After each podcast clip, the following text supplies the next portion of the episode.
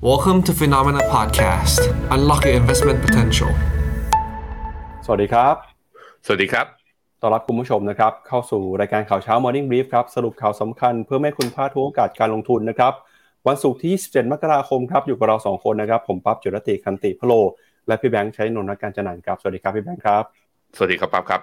ครับเรามาดูกันนะครับเมื่อคืนนี้ตลาดหุ้นสหรัฐนะครับปรับตัวบวกขึ้นมาได้สดใสทีเดียวครับแล้วก็มีข่าวดีนะครับเรื่องของผลประกอบการที่ออกมาในช่วงนี้เนี่ยก็เข้ามาหนุนนำบรรยากาศการลงทุนอย่างเมื่อวานนี้นะครับพอตลาดเอ่อตอบรับกับข่าวการเปิดเผยผลประกอบการของ Tesla เนี่ยนะครับราคาหุ้นก็มีการปรับตัวบวกขึ้นมาได้แล้วก็มีความหวังนะครับมีแรงเก็งกำไรเข้ามาในสินทรัพย์เสี่ยงประกอบกับนะครับเมื่อวานนี้สหรัฐมีการเปิดเผยตัวเลขจี ดี พี ครับในไตรมาสที่ผ่านมาแล้วก็เป็น จี ดี พี ของทั้งปีสองพันยี่สิบสองด้วยปรากฏว่าเศรษฐกิจสหรัฐนะครับเห็นสัญญาณโตดีกว่าที่คาดไว้นะครับก็เป็นการลดความกังวลเรื่องของเศรษฐกิจถดถอยนะครับที่จะเกิดขึ้นในปีนี้ด้วยครับพี่แบงค์อือฮึครับผมแล้วก็สัญญาณทางเทคนิคนะเมื่อวานมี Technical Call ตัว เอส แอนด์ พี ห้าร้อยไปก็ขยับขึ้นมาดีดขึ้นมาได้แข็งแกร่งแล้วเดี๋ยววันนี้ไปดูกราฟกันนะครับก็จะเห็นว่าทางฝั่งหุ้นเทคเนี่ยเริ่มน่าสนใจเช่นเดียวกันถ้ามองผ่านตัวดัชนีตัว Nasdaq หนึ่งร้อยนะครับครับแล้วก็วันนี้นะครับความเคลื่อนไหวของบริษัทจดทะเบียนบริษัทยักษ์ใหญ่ของโลกนี่เข้มข้นเลยทีเดียวฮะเพราะว่าเราจะพาคุณผู้ชมไปดูกันนะครับกับประเด็นนะครับไม่ว่าจะเป็นเรื่องของการเปลี่ยนแปลงตัวผู้บริหารนะครับ ซี อี โอ ของ Toyota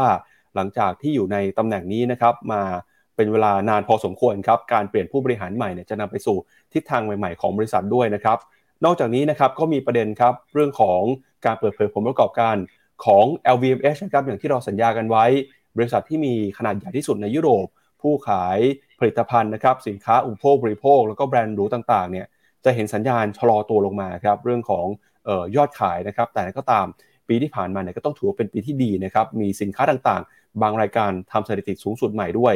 อีกเรื่องนึงครับที่น่ากังวลในฝั่งของเอเชียนะครับก็คือคุณกัวท่ามอาดานีครับซึ่งก็เป็นอดีตนะฮะคนที่ร่ำรวยอันดับที่สามของโลกตอนนี้เนี่ยอันดับมหาเศรษฐีปรับลงมาเหลืออันดับที่สี่แล้วนะครับเพราะว่ามีปัญหานะครับโดยมีสำนักวิจัยเนี่ยที่ชื่อว่าเอ่อเดี๋ยวขอผมไปดูเฮนดินเบิร์กนะครับเขาบอกว่าบริษัทของคุณอาดานีเนี่ยมีการเอ่อช่อโกงนะครับมีการปรับแต่งมีการเปลี่ยนงบนะครับเพื่อให้บริษัทดูดีแล้วบริษัทนี้เนี่ยก็ไปช็อตเซลล์หุ้นของอาดานีไว้นะครับพอเฮนดินเบิร์กเขาออกมาเปิดเผยรายงานฉบับนี้เนี่ยก็ทำให้หลายคนกังวลว่าเอ่อสุดท้ายแล้วเอ่อหุ้นตัวนี้เนี่ยจะปรับตัวลงมาเรื่อยๆเลยนะครับแล้วก็ทำให้เกิดผลกระทบนะครับบรรยากาศการลงทุนเซนิเมนต์ไปยังตลาดหุ้นของอินเดียด้วยซึ่งถือเป็นเรื่องที่น่ากังวลพอสมควรนะครับแล้วก็มีผลประกอบการเมื่อคืนนี้นะครับ Visa Mastercard Intel นะครับแล้วก็รวมถึงข่าวในบ้านเราที่ตอนนี้ธนาคารพาณิชย์ต่างๆเรื่องทยอยที่จะประกาศนะครับขึ้นอัตราดอกเบี้ยหลังจากที่แบงก์ชาติขึ้นดอกเบี้ยไปเมื่อสองวันที่แล้วครับพี่แบงค์เอาละครับงั้นเดี๋ยวเราเริ่มต้นนะครับพาคุณผู้ชมไปดูก่อนกับความเคลื่อนไหวของตลาดหุ้นนะครับเมื่อคืนนี้สหรัฐเป็นยังไงบ้างนะครับมาดูกันก่อนที่ดัชนีดาวโจนส์ครับเดี๋ยวผมจะพาคุณผู้ชมไปดูภาพที่หน้าจอนะครับดาวโจนส์เมื่อคืนนี้ปรับตัวบวกขึ้นมาได้ครับ ศูนย์จุดหกเปอร์เซ็นต์ มาอยู่ที่ระดับ สามหมื่นสามพันเก้าร้อยสี่สิบเก้า จุด เอส แอนด์ พี ห้าร้อยบวกขึ้นมา หนึ่งเปอร์เซ็นต์ นะครับมาอยู่ที่ สี่พัน จุดนะครับแล้วก็ Nasdaq นะครับบวกขึ้นมา หนึ่งจุดเจ็ดหกเปอร์เซ็นต์ เลยครับมาอยู่ที่ หนึ่งหมื่นหนึ่งพันห้าร้อยสิบสอง จุดหุ้นขนาดกลางขนาดเล็กนะครับปรับตัวบวกขึ้นมาด้วยนะครับ Russell Small Cap บวกขึ้นมา ศูนย์จุดสี่เปอร์เซ็นต์ แล้วก็ วี ไอ เอ็กซ์ Index ครับปรับตัวลงไปหลังจากตลาดคลายความกังวลนะครับเมื่อเห็นตัวเลข จี ดี พี สหรัฐเราจะเห็นนะครับว่าดาวโจนส์เนี่ยสดใสมากนะครับบวกขึ้นมาติดต่อกันได้ห้าวันทำการแล้วตอนนี้ปัจจัยที่จับตากันก็มีหนึ่งนะฮะเรื่องของการประกาศงบสองคือการซึมซับนะครับย่อยข่าวตัวเลขเศรษฐกิจที่ประกาศออกไปในช่วงนี้อย่างเช่น จี ดี พี นะครับยอดขายบ้านใหม่ผู้ขอรับสวัสดิการว่างงานในรอบสัปดาห์แล้วก็เรื่องที่สามคือการประชุมของ Fed นะครับที่จะประชุมกันในช่วงของปลายเดือนนี้นะครับสัปดาห์หน้าครับพี่แบงค์ครับผมดาวโจนส์เนี่ยฟิวเจอร์ชี้ หกสิบเจ็ดจุดแปด ก้าวข้ามทะลุขึ้นมาอีกรอบหนึ่งนะจากการบวกสองร้อยจุดเมื่อวานนี้ในขณะที่ทางฝั่งตัว เอส แอนด์ พี นั้นบวกได้แรงกว่าดาวโจนส์บวกได้ หนึ่งจุดหนึ่งเปอร์เซ็นต์ แล้วก็เป็นการคอนเฟิร์มว่าดีดขึ้นมาทะลุตัวดาวเทรนที่กดไว้ตั้งแต่ต้นปีสองพันยี่สิบสองเป็นสัญญาณบวกในทางเทคนิค อาร์ เอส ไอ ดีดกับเอ่อก็ทะยานขึ้น เอ็ม เอ ซี ดี ก็ทะยานขึ้นยังไม่โอเวอร์บอทด้วยดูแล้วมีโอกาสที่จะลุ้นขึ้นไปที่ Fibonacci หกสิบเอ็ดจุดแปด หรือแถวๆประมาณ สี่พันสามร้อย คิดจากอ่าคิดจากอัพไซด์จากตลาดเมื่อคืนนี้ก็คือ มีโอกาสบวกได้อีกประมาณสัก หกเปอร์เซ็นต์ นะครับทุกคนไปดูสิบเอ็ดเซกเตอร์ของทางฝั่งอเมริกาก็จะเห็นว่าเมื่อวานนี้เป็นลบอยู่แค่ตัวเดียวก็คือ sector consumer staples นะครับแต่ก็ลบไม่เยอะลบ ศูนย์จุดสาม sector ที่บวกแรงคือ energy sector บวกได้ สามจุดหนึ่งเปอร์เซ็นต์ มีตัวอ่า consumer discretionary นะครับบวกได้ สองเปอร์เซ็นต์ ส่วน sector เทคโนโลยีพวกหุ้นเทคเนี่ยบวกได้ประมาณ หนึ่งจุดหกเปอร์เซ็นต์ นะครับไปดูหุ้น Big Tech ฮะหุ้น Big Tech ตัวที่บวกได้แรงที่สุดเมื่อวานนี้ครับ Tesla บวกได้ สิบจุดเก้าเปอร์เซ็นต์ Facebook บวกได้ สี่เปอร์เซ็นต์ นะฮะแล้วก็ตัว Microsoft บวกได้ สามเปอร์เซ็นต์ ใครที่ถือพวกกอง Big Tech ที่ถือ Tesla ติด Top สิบหรือติด Top ห้าเนี่ยยินดีด้วยเริ่มเห็นสัญญาณค่อนข้างชัดเจนมากขึ้นเรื่อยๆในขณะที่ Nasdaq เนี่ยแป๊บเผลอแป๊บเดียวนะขึ้นมาทดสอบเส้นค่าเฉลี่ยหนึ่งร้อยวันแล้วก็อยู่ที่ฟิโบนัชชี ยี่สิบสามจุดหก จุดวัดใจเหมือนกันแต่ควรจะผ่านได้เพราะอะไรเพราะ เอส แอนด์ พี ทะลุผ่านขึ้นไปก่อนแล้วเช่นเดียวกับ Nasdaq หนึ่งร้อยนะครับ Nasdaq หนึ่งร้อยตอนนี้ก็ทดสอบอยู่ที่เส้นค่าเฉลี่ยสองร้อยวันพอดีงั้นถ้า เอส แอนด์ พี ขยับขึ้นไปแล้วทะลุตั้งแต่เมื่อวานเมื่อวันก่อนสองวันก่อน Nasdaq กับตัว Nasdaq หนึ่งร้อยมีโอกาสที่จะทะลุตามแถมตัว วี ไอ เอ็กซ์ Index เนี่ยลงมานะครับตอนนี้อยู่ที่ สิบแปดจุดเจ็ด ก็ต่ำกว่าสิบเก้าด้วย Dollar Index ก็อยู่ในโซนอ่อนค่าในขณะที่บอนด์ยิลด์สิบปีของสหรัฐอยู่ที่ประมาณ สามจุดห้า ก็รอสัญญาณการประกาศนโยบายดอกเบี้ยของ Fed วันที่หนึ่งกุมภาพันธ์อีกทีหนึ่งว่าจะขึ้นยี่สิบห้า basis point จริงหรือไม่มาดูต่อนะครับที่ตลาดหุ้นของยุโรปบ้างครับดัชนี ดัค ของเยอรมนีนะครับเมื่อวานนี้บวกขึ้นมา ศูนย์จุดสามเปอร์เซ็นต์ ฟุตซี่ร้อยอังกฤษนะครับบวกขึ้นมา ศูนย์จุดสองเปอร์เซ็นต์ ส่วน ซี ซี สี่สิบของฝรั่งเศสบวกขึ้นมาได้ ศูนย์จุดเจ็ดเปอร์เซ็นต์ ครับขณะที่ดัชนี Euro Stoxx ห้าสิบนะครับบวกขึ้นมาได้ศูนย์จุดหกเปอร์เซ็นต์ เช่นกันนะครับความเคลื่อนไหวของตลาดหุ้นยุโรปเมื่อวานนี้นะครับก็ได้รับแรงหนุนมาจากตัวเลขสหรัฐหลังจาก จี ดี พี นะครับออกมาดีกว่าคาดผลประกอบการของบริษัทจดทะเบียนเนี่ยออกมาค่อนข้างดีเลยนะครับนอกจากนี้เนี่ยตลาดก็จับตากันด้วยนะครับกับการประชุมของธนาคารกลางสหรัฐแล้วก็ธนาคารกลางยุโรปนะครับอย่างไรก็ตามเนี่ยแม้ว่าตอนนี้นะครับยุโรปจะกังวลกับสถานการณ์เศรษฐกิจที่ได้รับแรงกดดันทั้งจากเงินเฟ้อจากสงครามนะครับแต่คุณคริสติน ลาการ์ดประธานของ อี ซี บี ยังคงยืนยันนะครับว่าธนาคารกลางยุโรปจะเดินหน้าปรับขึ้นอัตราดอกเบี้ยต่อไปแต่นั่นก็ตามเนี่ยนะครับนักวิเคราะห์ก็ไม่ค่อยแน่ใจนะครับว่าในปีนี้ที่บอกว่าจะใช้นโยบายการเงินเข้มงวด อี ซี บี นะครับจะใช้นโยบายการเงินเข้มงวดเท่าไหร่นะฮะเพราะว่า อี ซี บี เนี่ยได้เริ่มมีการใช้นโยบายการเงินด้วยการขึ้นดอกเบี้ยมาตั้งแต่ปีที่แล้วนะครับขึ้นดอกเบี้ยไปสี่ครั้งครับเพื่อควบคุมอัตราเงินเฟ้อซึ่งการตัดสินใจในครั้งนี้เนี่ยทำให้อัตราดอกเบี้ยนะครับจากระดับติดลบนะครับ ศูนย์จุดห้า เนี่ยขยับขึ้นมาเป็น สองเปอร์เซ็นต์ เลยครับแล้วก็เงินเฟ้อของยุโรปตอนนี้ยังคงอยู่สูงกว่าเป้าหมายของธนาคารกลางยุโรปเพราะฉะนั้นนะครับก็มีความจำเป็นที่ธนาคารกลางยุโรปต้องใช้นโยบายการเงินเข้มงวดมากขึ้นครับ โทษทีครับตัว Euro Stoxx หกร้อยเนี่ยสัญญาณล่าสุดคือถ้าเป็น เอ็ม เอ ซี ดี นะในกราฟ Daily เนี่ยเกิดเป็นสัญญาณ Sell Signal ไปแล้วแต่ว่าถ้าเป็น Euro Stoxx ห้าสิบคือห้าสิบตัวแรกที่ใหญ่สุดในยุโรปเนี่ยยังไม่เกิดสัญญาณเซลล์สัญญาณเซลล์สัญญาณครั้งนี้มีความสำคัญยังไงก็คือจะเห็นว่าตลาดทำไฮรอบนี้เนี่ยทั้ง Euro Stoxx ห้าสิบกับ Euro Stoxx หกร้อยตัว เอ็ม เอ ซี ดี เนี่ยไม่ทำยกจุดสูงสุดใหม่ตามเพราะฉะนั้นมันก่อเป็นรูปร่างเป็น bearish divergence ระดับหนึ่งแล้วแถมยืนอยู่ตรงแถวๆประมาณ หกสิบเอ็ดจุดแปด เพราะนั้นการพักฐานใดๆที่ทำให้ตัว Euro Stoxx เนี่ยหกร้อยนะร่วงลงมาแล้วต่ำกว่าสี่ร้อยห้าสิบจุดลงมาเนี่ยจะทำให้ยุโรปน่าจะเข้าสู่รอบของการพักฐานจริงๆจังใครที่มีหุ้นยุโรปอยู่แอคชั่นคือจะถือไว้ต่อไม่มีปัญหาแต่เข้าเพิ่มเนี่ยไม่ให้เข้าแน่นอนหรือใครที่กำไรเยอะๆแล้วก็เชื่อเหมือนกันว่า recession เนี่ยน่าจะมาที่ยุโรปก่อนผมคิดว่าจำเป็นต้อง take profit ออกไปนะครับในทางฝั่งตัวตลาดอื่นๆก็เช่นเดียวกันนะ ดัค ซี เอ ซี สี่สิบแล้วก็มี เอฟ ที เอส อี หนึ่งร้อยเนี่ยทุกตัวอาจจะมี เอฟ ที เอส อี หนึ่งร้อยเนี่ยที่ทำไฮรอบที่ผ่านมาที่ถึงทำจุดสูงสุดไปเมื่อวันที่ สิบหกถึงสิบเจ็ดมกราที่ผ่านมาเนี่ยตัว อาร์ เอส ไอ กับ เอ ซี ดี ยกไฮด้วยไม่มี bearish divergence แต่ว่า เอฟ ที เอส อี เนี่ยถ้าไปดูเป็นกราฟ week นะฮะมันไปชนไฮเดิมของเมื่อตอนปีสองพันสิบแปดคือถ้าไม่ผ่านก็แพทเทิร์นก็คล้ายๆกับว่ามาชนไฮไม่ผ่านก็แนวต้านสำคัญก็อาจจะมีรอบย่อด้วยเช่นเดียวกันเพราะนั้นระยะสั้นๆตอนนี้ผมคิดว่าใครมีหุ้นยุโรปอยู่ต้องกลับมาดู position แล้วก็กลับมาดู thesis ของตัวเองอะว่าคิดกับตลาดยุโรปยังไงบ้างถ้าคิดเชื่อลึกๆเอียงไปทาง recession เดี๋ยวผมคิดว่าจำเป็นต้องปรับลดพอร์ตก่อนนะครับตัวค่าเงินยูโรดอลลาร์นะครับอยู่ที่ หนึ่งจุดศูนย์แปดเก้า ก็ยังอยู่ในขาของการแข่งค่าเช่นเดียวกับตัวค่าเงินปอนด์ตัวนี้อยู่ที่ หนึ่งจุดสองสี่ ก็อยู่ในจุดสูงสุดนับตั้งแต่ในรอบตั้งแต่เดือนมิถุนายนที่ผ่านมาตอนนี้พอดอลลาร์อ่อนไม่ว่าเงินสกุลไหนก็แข่งค่าไม่ได้กับดอลลาร์ทั้งหมดเลยนะครับครับมาดูต่อนะครับที่ตลาดหุ้นของเอเชียบ้างครับ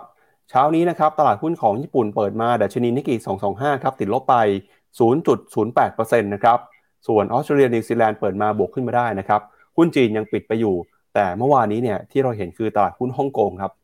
หางเส็งฮ่องกงนะครับปรับตัวบวกขึ้นมาได้ค่อนข้างดีทีเดียวครับ สองจุดสามเจ็ดเปอร์เซ็นต์ เลยนะครับก็ถือว่าเป็นการกลับมาเปิดหลังตรุษจีนอย่างสดใสแล้วก็งดงามส่วนตลาดหุ้นนะครับของไต้หวันยังคงปิดไปอยู่นะครับหุ้นไทยเมื่อวานนี้ปิดไปติดลบสิบจุดฮะหลังจากที่มีการรายงานผลประกอบการของหุ้นขนาดใหญ่นะครับโดยเฉพาะยิ่งหุ้นในกลุ่มปิโตรเคมีเนี่ยอย่างปูนใหญ่ เอส ซี ซี เมื่อวานนี้ก็ติดลบไปกว่า สามเปอร์เซ็นต์ นะครับหลังจากกำไรหดหายไปเมื่อเทียบจากช่วงเดียวกันของปีก่อนไปเยอะพอสมควรเลยทีเดียวครับส่วนเกาหลีใต้นะครับคอสปีบวกขึ้นมา ศูนย์จุดสี่สามเปอร์เซ็นต์ หุ้นของอินเดียนะครับติดลบไป หนึ่งจุดสองห้าเปอร์เซ็นต์ แล้วก็เวียดนามยังไม่เปิดทำการซื้อขายครับอือฮึครับผม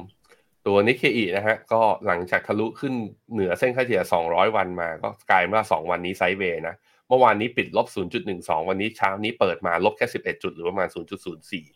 รอนิดหนึ่งนะครับตัวหางเส็งเนี่ยน่าสนใจเพราะว่าหางเส็งเนี่ยขึ้นมาที่แนวต้านคือไฮเดิมของเมื่อตอนเดือนเมษาแล้วก็เดือนมิถุนาปีสองพันยี่สิบสองและเป็นการเปิดกระโดดบวกประมาณคือเปิดมาปุ๊บก็เป็นแก็บเลยแสดงให้เห็นว่านักลงทุนที่เข้าไปซื้อในตลาดฮ่องกงน่าจะเห็นเซนติเมนต์เชิงบวกจากทางฝั่งการเลือกไอ้ในช่วงของการปิดยาวตรุษจีนกิจกรรมทางเศรษฐกิจน่าจะคึกคักนะยอดการจับจ่ายใช้สอยน่าจะกลับมาจริงๆคนเลยค่อนข้างมีความเชื่อมั่นถ้าเป็นแบบนี้ก็แปลว่าตลาดหุ้นจีนตัว A share เองเนี่ยเปิดมาสัปดาห์หน้าน่าจะคึกคักด้วยเช่นเดียวกันไม่แพ้กันยินดีด้วยสำหรับใครที่เข้า Tactical Call ตามเราหรือว่าถือหุ้นจีนแล้วมีการทยอยเข้าสะสมในช่วงที่ผ่านมานะอ่ะเริ่มเห็นแสงสว่างปลายอุโมงค์ถึงแม้ไม่รู้ว่าอุโมงค์มันจะยาวกี่กิโลนะแต่เริ่มเห็นบ้างนะครับแล้วก็จีนปีนี้เนี่ยดูเหมือนน่าจะเป็นอย่างที่อ่า investment outlook ของ Phenomena บอกคือ China Reopen จะเป็นธีมธีมหนึ่งที่มาชดเชยเรียกว่ามาคานกับคำว่า recession ที่อาจจะเกิดในอเมริกากับยุโรปทำให้ปีนี้ตลาดหุ้นนะในแง่ของ investment clock อ่าวัฏจักรการลงทุนเนี่ยอาจจะเป็นปีที่ดีส่วนเศรษฐกิจโลกเนี่ยดีไม่ดีเนี่ยอีกเรื่องนึงแต่การลงทุนเนี่ยเห็นแล้วว่าตลาดปีนี้เปิดปีมาใช้ได้ทีเดียวนะครับหุ้นไทยฮะลบสิบจุดสิบจุดไปลบที่ไหนมีคนถามเข้ามาด้วยเหมือนกันบอกคุณเมื่อกี้พี่ปั๊บบอกไปแล้วไปลบหนักๆก็คือหุ้นอย่าง เอส ซี ซี ใช่ไหมพี่ปั๊บครับ เอส ซี ซี เมื่อวาน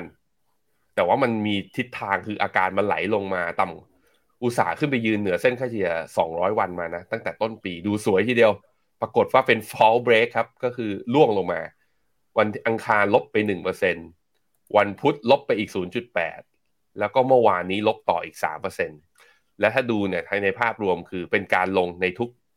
ไม่ว่าจะเป็นหุ้นใหญ่หรือว่าหุ้นกลางนะลงกันหมดตัว เอส เอส เนี่ยหุ้นตัวขนาดเล็กเนี่ยลบไปประมาณ ศูนย์จุดเก้า ก็ลบถือว่าค่อนข้างเยอะในขณะที่กลุ่ม Financial กับตัว Security ก็ลบเยอะนะถ้าดูเป็น Index ก็ลบไป สองจุดหนึ่ง นะครับปิโตรเคมแล้วก็ Chemical ลบไป สองจุดแปด แล้วก็มีอีกตัวนึงอีกกลุ่มนึงที่ลบเยอะคือ Construction Material นะครับลบ สองจุดสามก็เป็นการลบเพราะว่างบของบริษัทใหญ่ออกมาไม่ได้เป็นอย่างคาดนะสัปดาห์ที่แล้วเนี่ยมีแรงขายออกมาจากกลุ่มแบงก์สัปดาห์นี้กลายเป็นว่านี่เจอ เอส ซี ซี เข้าไปเหนื่อยนิดนึงสำหรับหุ้นไทยถามว่าจะเป็นยังไงต่อหลุดต่ำกว่าเส้นค่าเฉลี่ยยี่สิบวันลงมาด้วยนะฮะตอนนี้อยู่แถวๆไฮเดิมของเมื่อวันที่เก้ากันยาที่ผ่านมา หนึ่งพันหกร้อยเจ็ดสิบ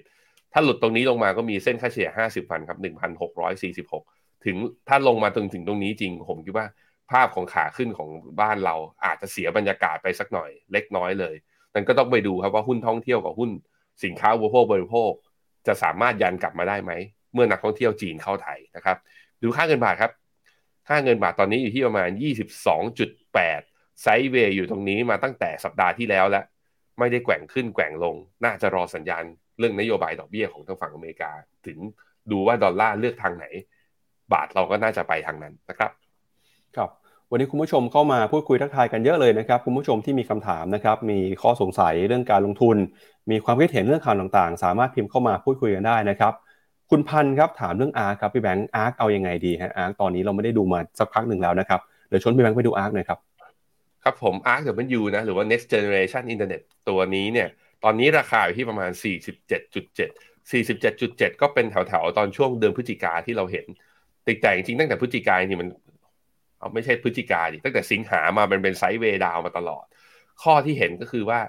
เนื่องจากว่าอาร์คเนี่ยลงมาแล้วซึมอยู่แล้วไม่มีการเด้งรีบาวแรงเลยมันทำให้รูดทำให้เส้นค่าเฉลี่ยสองร้อยวันมันไหลลงมาเรื่อยๆตอนนี้แนวต้านสำคัญคือเส้นค่าเฉลี่ยสองร้อยวันเนี่ยอยู่ที่ ห้าสิบเอ็ดจุดสี่เก้า เหรียญต่อต่อหน่วยนะราคาตอนนี้ สี่สิบเจ็ดจุดเจ็ด แปลว่ามีอัพไซด์เอาสั้นๆเลยเนี่ยสองร้อยวันก็คืออยู่อีกประมาณ หกเปอร์เซ็นต์ แต่จากแพทเทิร์นเนี่ยผมดูตลาดแล้วก็ดูกราฟทางเทคนิคคนหุ้นรายตัวมาตลอดเราเห็นหุ้นหลายๆตัวเนี่ยดีขึ้นไปที่เส้นค่าเฉลี่ยสองร้อยวันแล้วเป็นฟอลเบรกอ่ะคือเหมือนจะทะลุแล้วไปไม่ได้เนี่ยหลายตัวทีเดียวแล้วอาร์คเนี่ยต้องอย่าลืมว่าบอททอมไลน์ของเขาคือหุ้นแต่ละตัวที่อาร์คถือเนี่ยกำไรมันยังไม่มามันอาจจะมาแค่ยอดขายดีกว่าคาดเพราะฉะนั้นการเบรกขึ้นไปก็ไม่ได้หมายความว่าอาร์คจะกลับไปเป็นขาขึ้นความเห็นผมคือถ้าจะลงทุนหุ้นเทคนะอยากได้เกียร์วิ่งจากตัว เอส แอนด์ พี ห้าร้อยไปเอาหุ้นเทคบิ๊กเทคดีกว่าอย่างกองที่เราแนะนำก็อย่างเช่นตัวอ่าเมกะเทนหรือไปเอากองบิ๊กเทคอย่างอ่าที่มีแบบ Facebook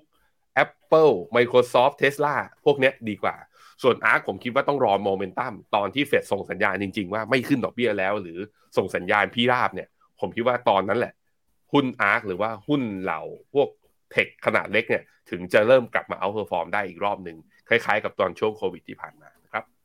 คุณผู้ชมถามมาครับพี่แบงค์บอกว่าวันนี้จะเข้า Tactical Call เอส แอนด์ พี ห้าร้อยตามที่เราแนะนำนะครับใครที่ยังไม่ได้เข้าเมื่อวานวันนี้ก็ยังทันอยู่นะครับถูกต้องครับถูกต้องครับกองที่แนะนำนะครับมี เอส ซี บี เอส แอนด์ พี ห้าร้อยนะครับของบลจ.ไทยพาณิชย์อันนี้ลงล้อตาม Index ตัว เอส แอนด์ พี เลยสองก็คือ เอ เอฟ Mode ขีด เอช เอ ก็คือลงทุนในหุ้นอเมริกาแต่เป็นหุ้นขนาดเล็กระยะยาวสามารถสร้างอัลฟาและชนะ เอส แอนด์ พี ได้นะครับอ่าตัวที่สามก็คือ Mega สิบก็คือลงทุนหุ้นที่เป็น Global Brand หุ้นที่แบบว่ามีอิทธิพลสูงมากๆก็คือถ้าไปดูเนี่ยกลางคนที่รวยที่สุดใน เอฟ โอ พี เนี่ยคือเป็นเจ้าของหุ้นเหล่านี้สิบตัวนี้นะฮะก็เหมาะที่จะลงทุนในช่วงนี้คืออยากได้อัลฟาจากหุ้นขนาดเล็กไป เอ เอฟ Mode อยากได้อัลฟาจากตัวหุ้นเทคที่มีแนวโน้มว่าผลประกอบการจะออกมาดีแล้วช่วงนี้จะรีบาวได้ดีก็ไปที่ตัวเมกะเทนอ่ะเลือกเอาตามใจชอบเลยนะครับครับมาดูต่อนะครับที่ราคาสินค้าโภคภัณฑ์กันบ้างครับเช้านี้นะครับราคาทองคำอาจจะเห็นการย่อตัวลงมาบ้าง น, นะครับเนื่องจากตัวเลขเศรษฐกิจสหรัฐที่ออกมาดีคือ จี ดี พี เนี่ยส่งผลทำให้ค่าเงินดอลลาร์กลับมาแข็งค่าพอค่าเงินดอลลาร์แข็งค่าราคาทองคำก็ถูกขายออกมานะครับล่าสุดครับราคาทองคำซื้อขายกันเช้านี้อยู่ที่ หนึ่งพันเก้าร้อยสามสิบ ดอลลาร์ต่อทรอยออนซ์นะครับส่วนทิศทางของราคาน้ำมันครับราคาน้ำมันเนี่ยก็ปรับตัวบวกขึ้นมาได้ค่อนข้างจะสดใสนะครับเมื่อคืนนี้น้ำมันบวกขึ้นไปต่ออีก สองเปอร์เซ็นต์ เลยฮะหลังจาก จี ดี พี ของสหรัฐออกมาค่อนข้างดีนะครับแล้วก็ความคาดหวังเรื่องจีนเปิดเมืองเปิดประเทศตัวเลขราคาน้ำมันดิบ ดับเบิลยู ที ไอ นะครับแปดสิบเอ็ดดอลลาร์ Brent นะครับแปดสิบเจ็ดดอลลาร์แล้วเดี๋ยวพาคุณผู้ชมไปดูกันอีกหนึ่งสินทรัพย์นะครับก็คือคริปโตเคอเรนซีครับล่าสุดนะครับเมื่อคืนนี้เนี่ยราคาของ Bitcoin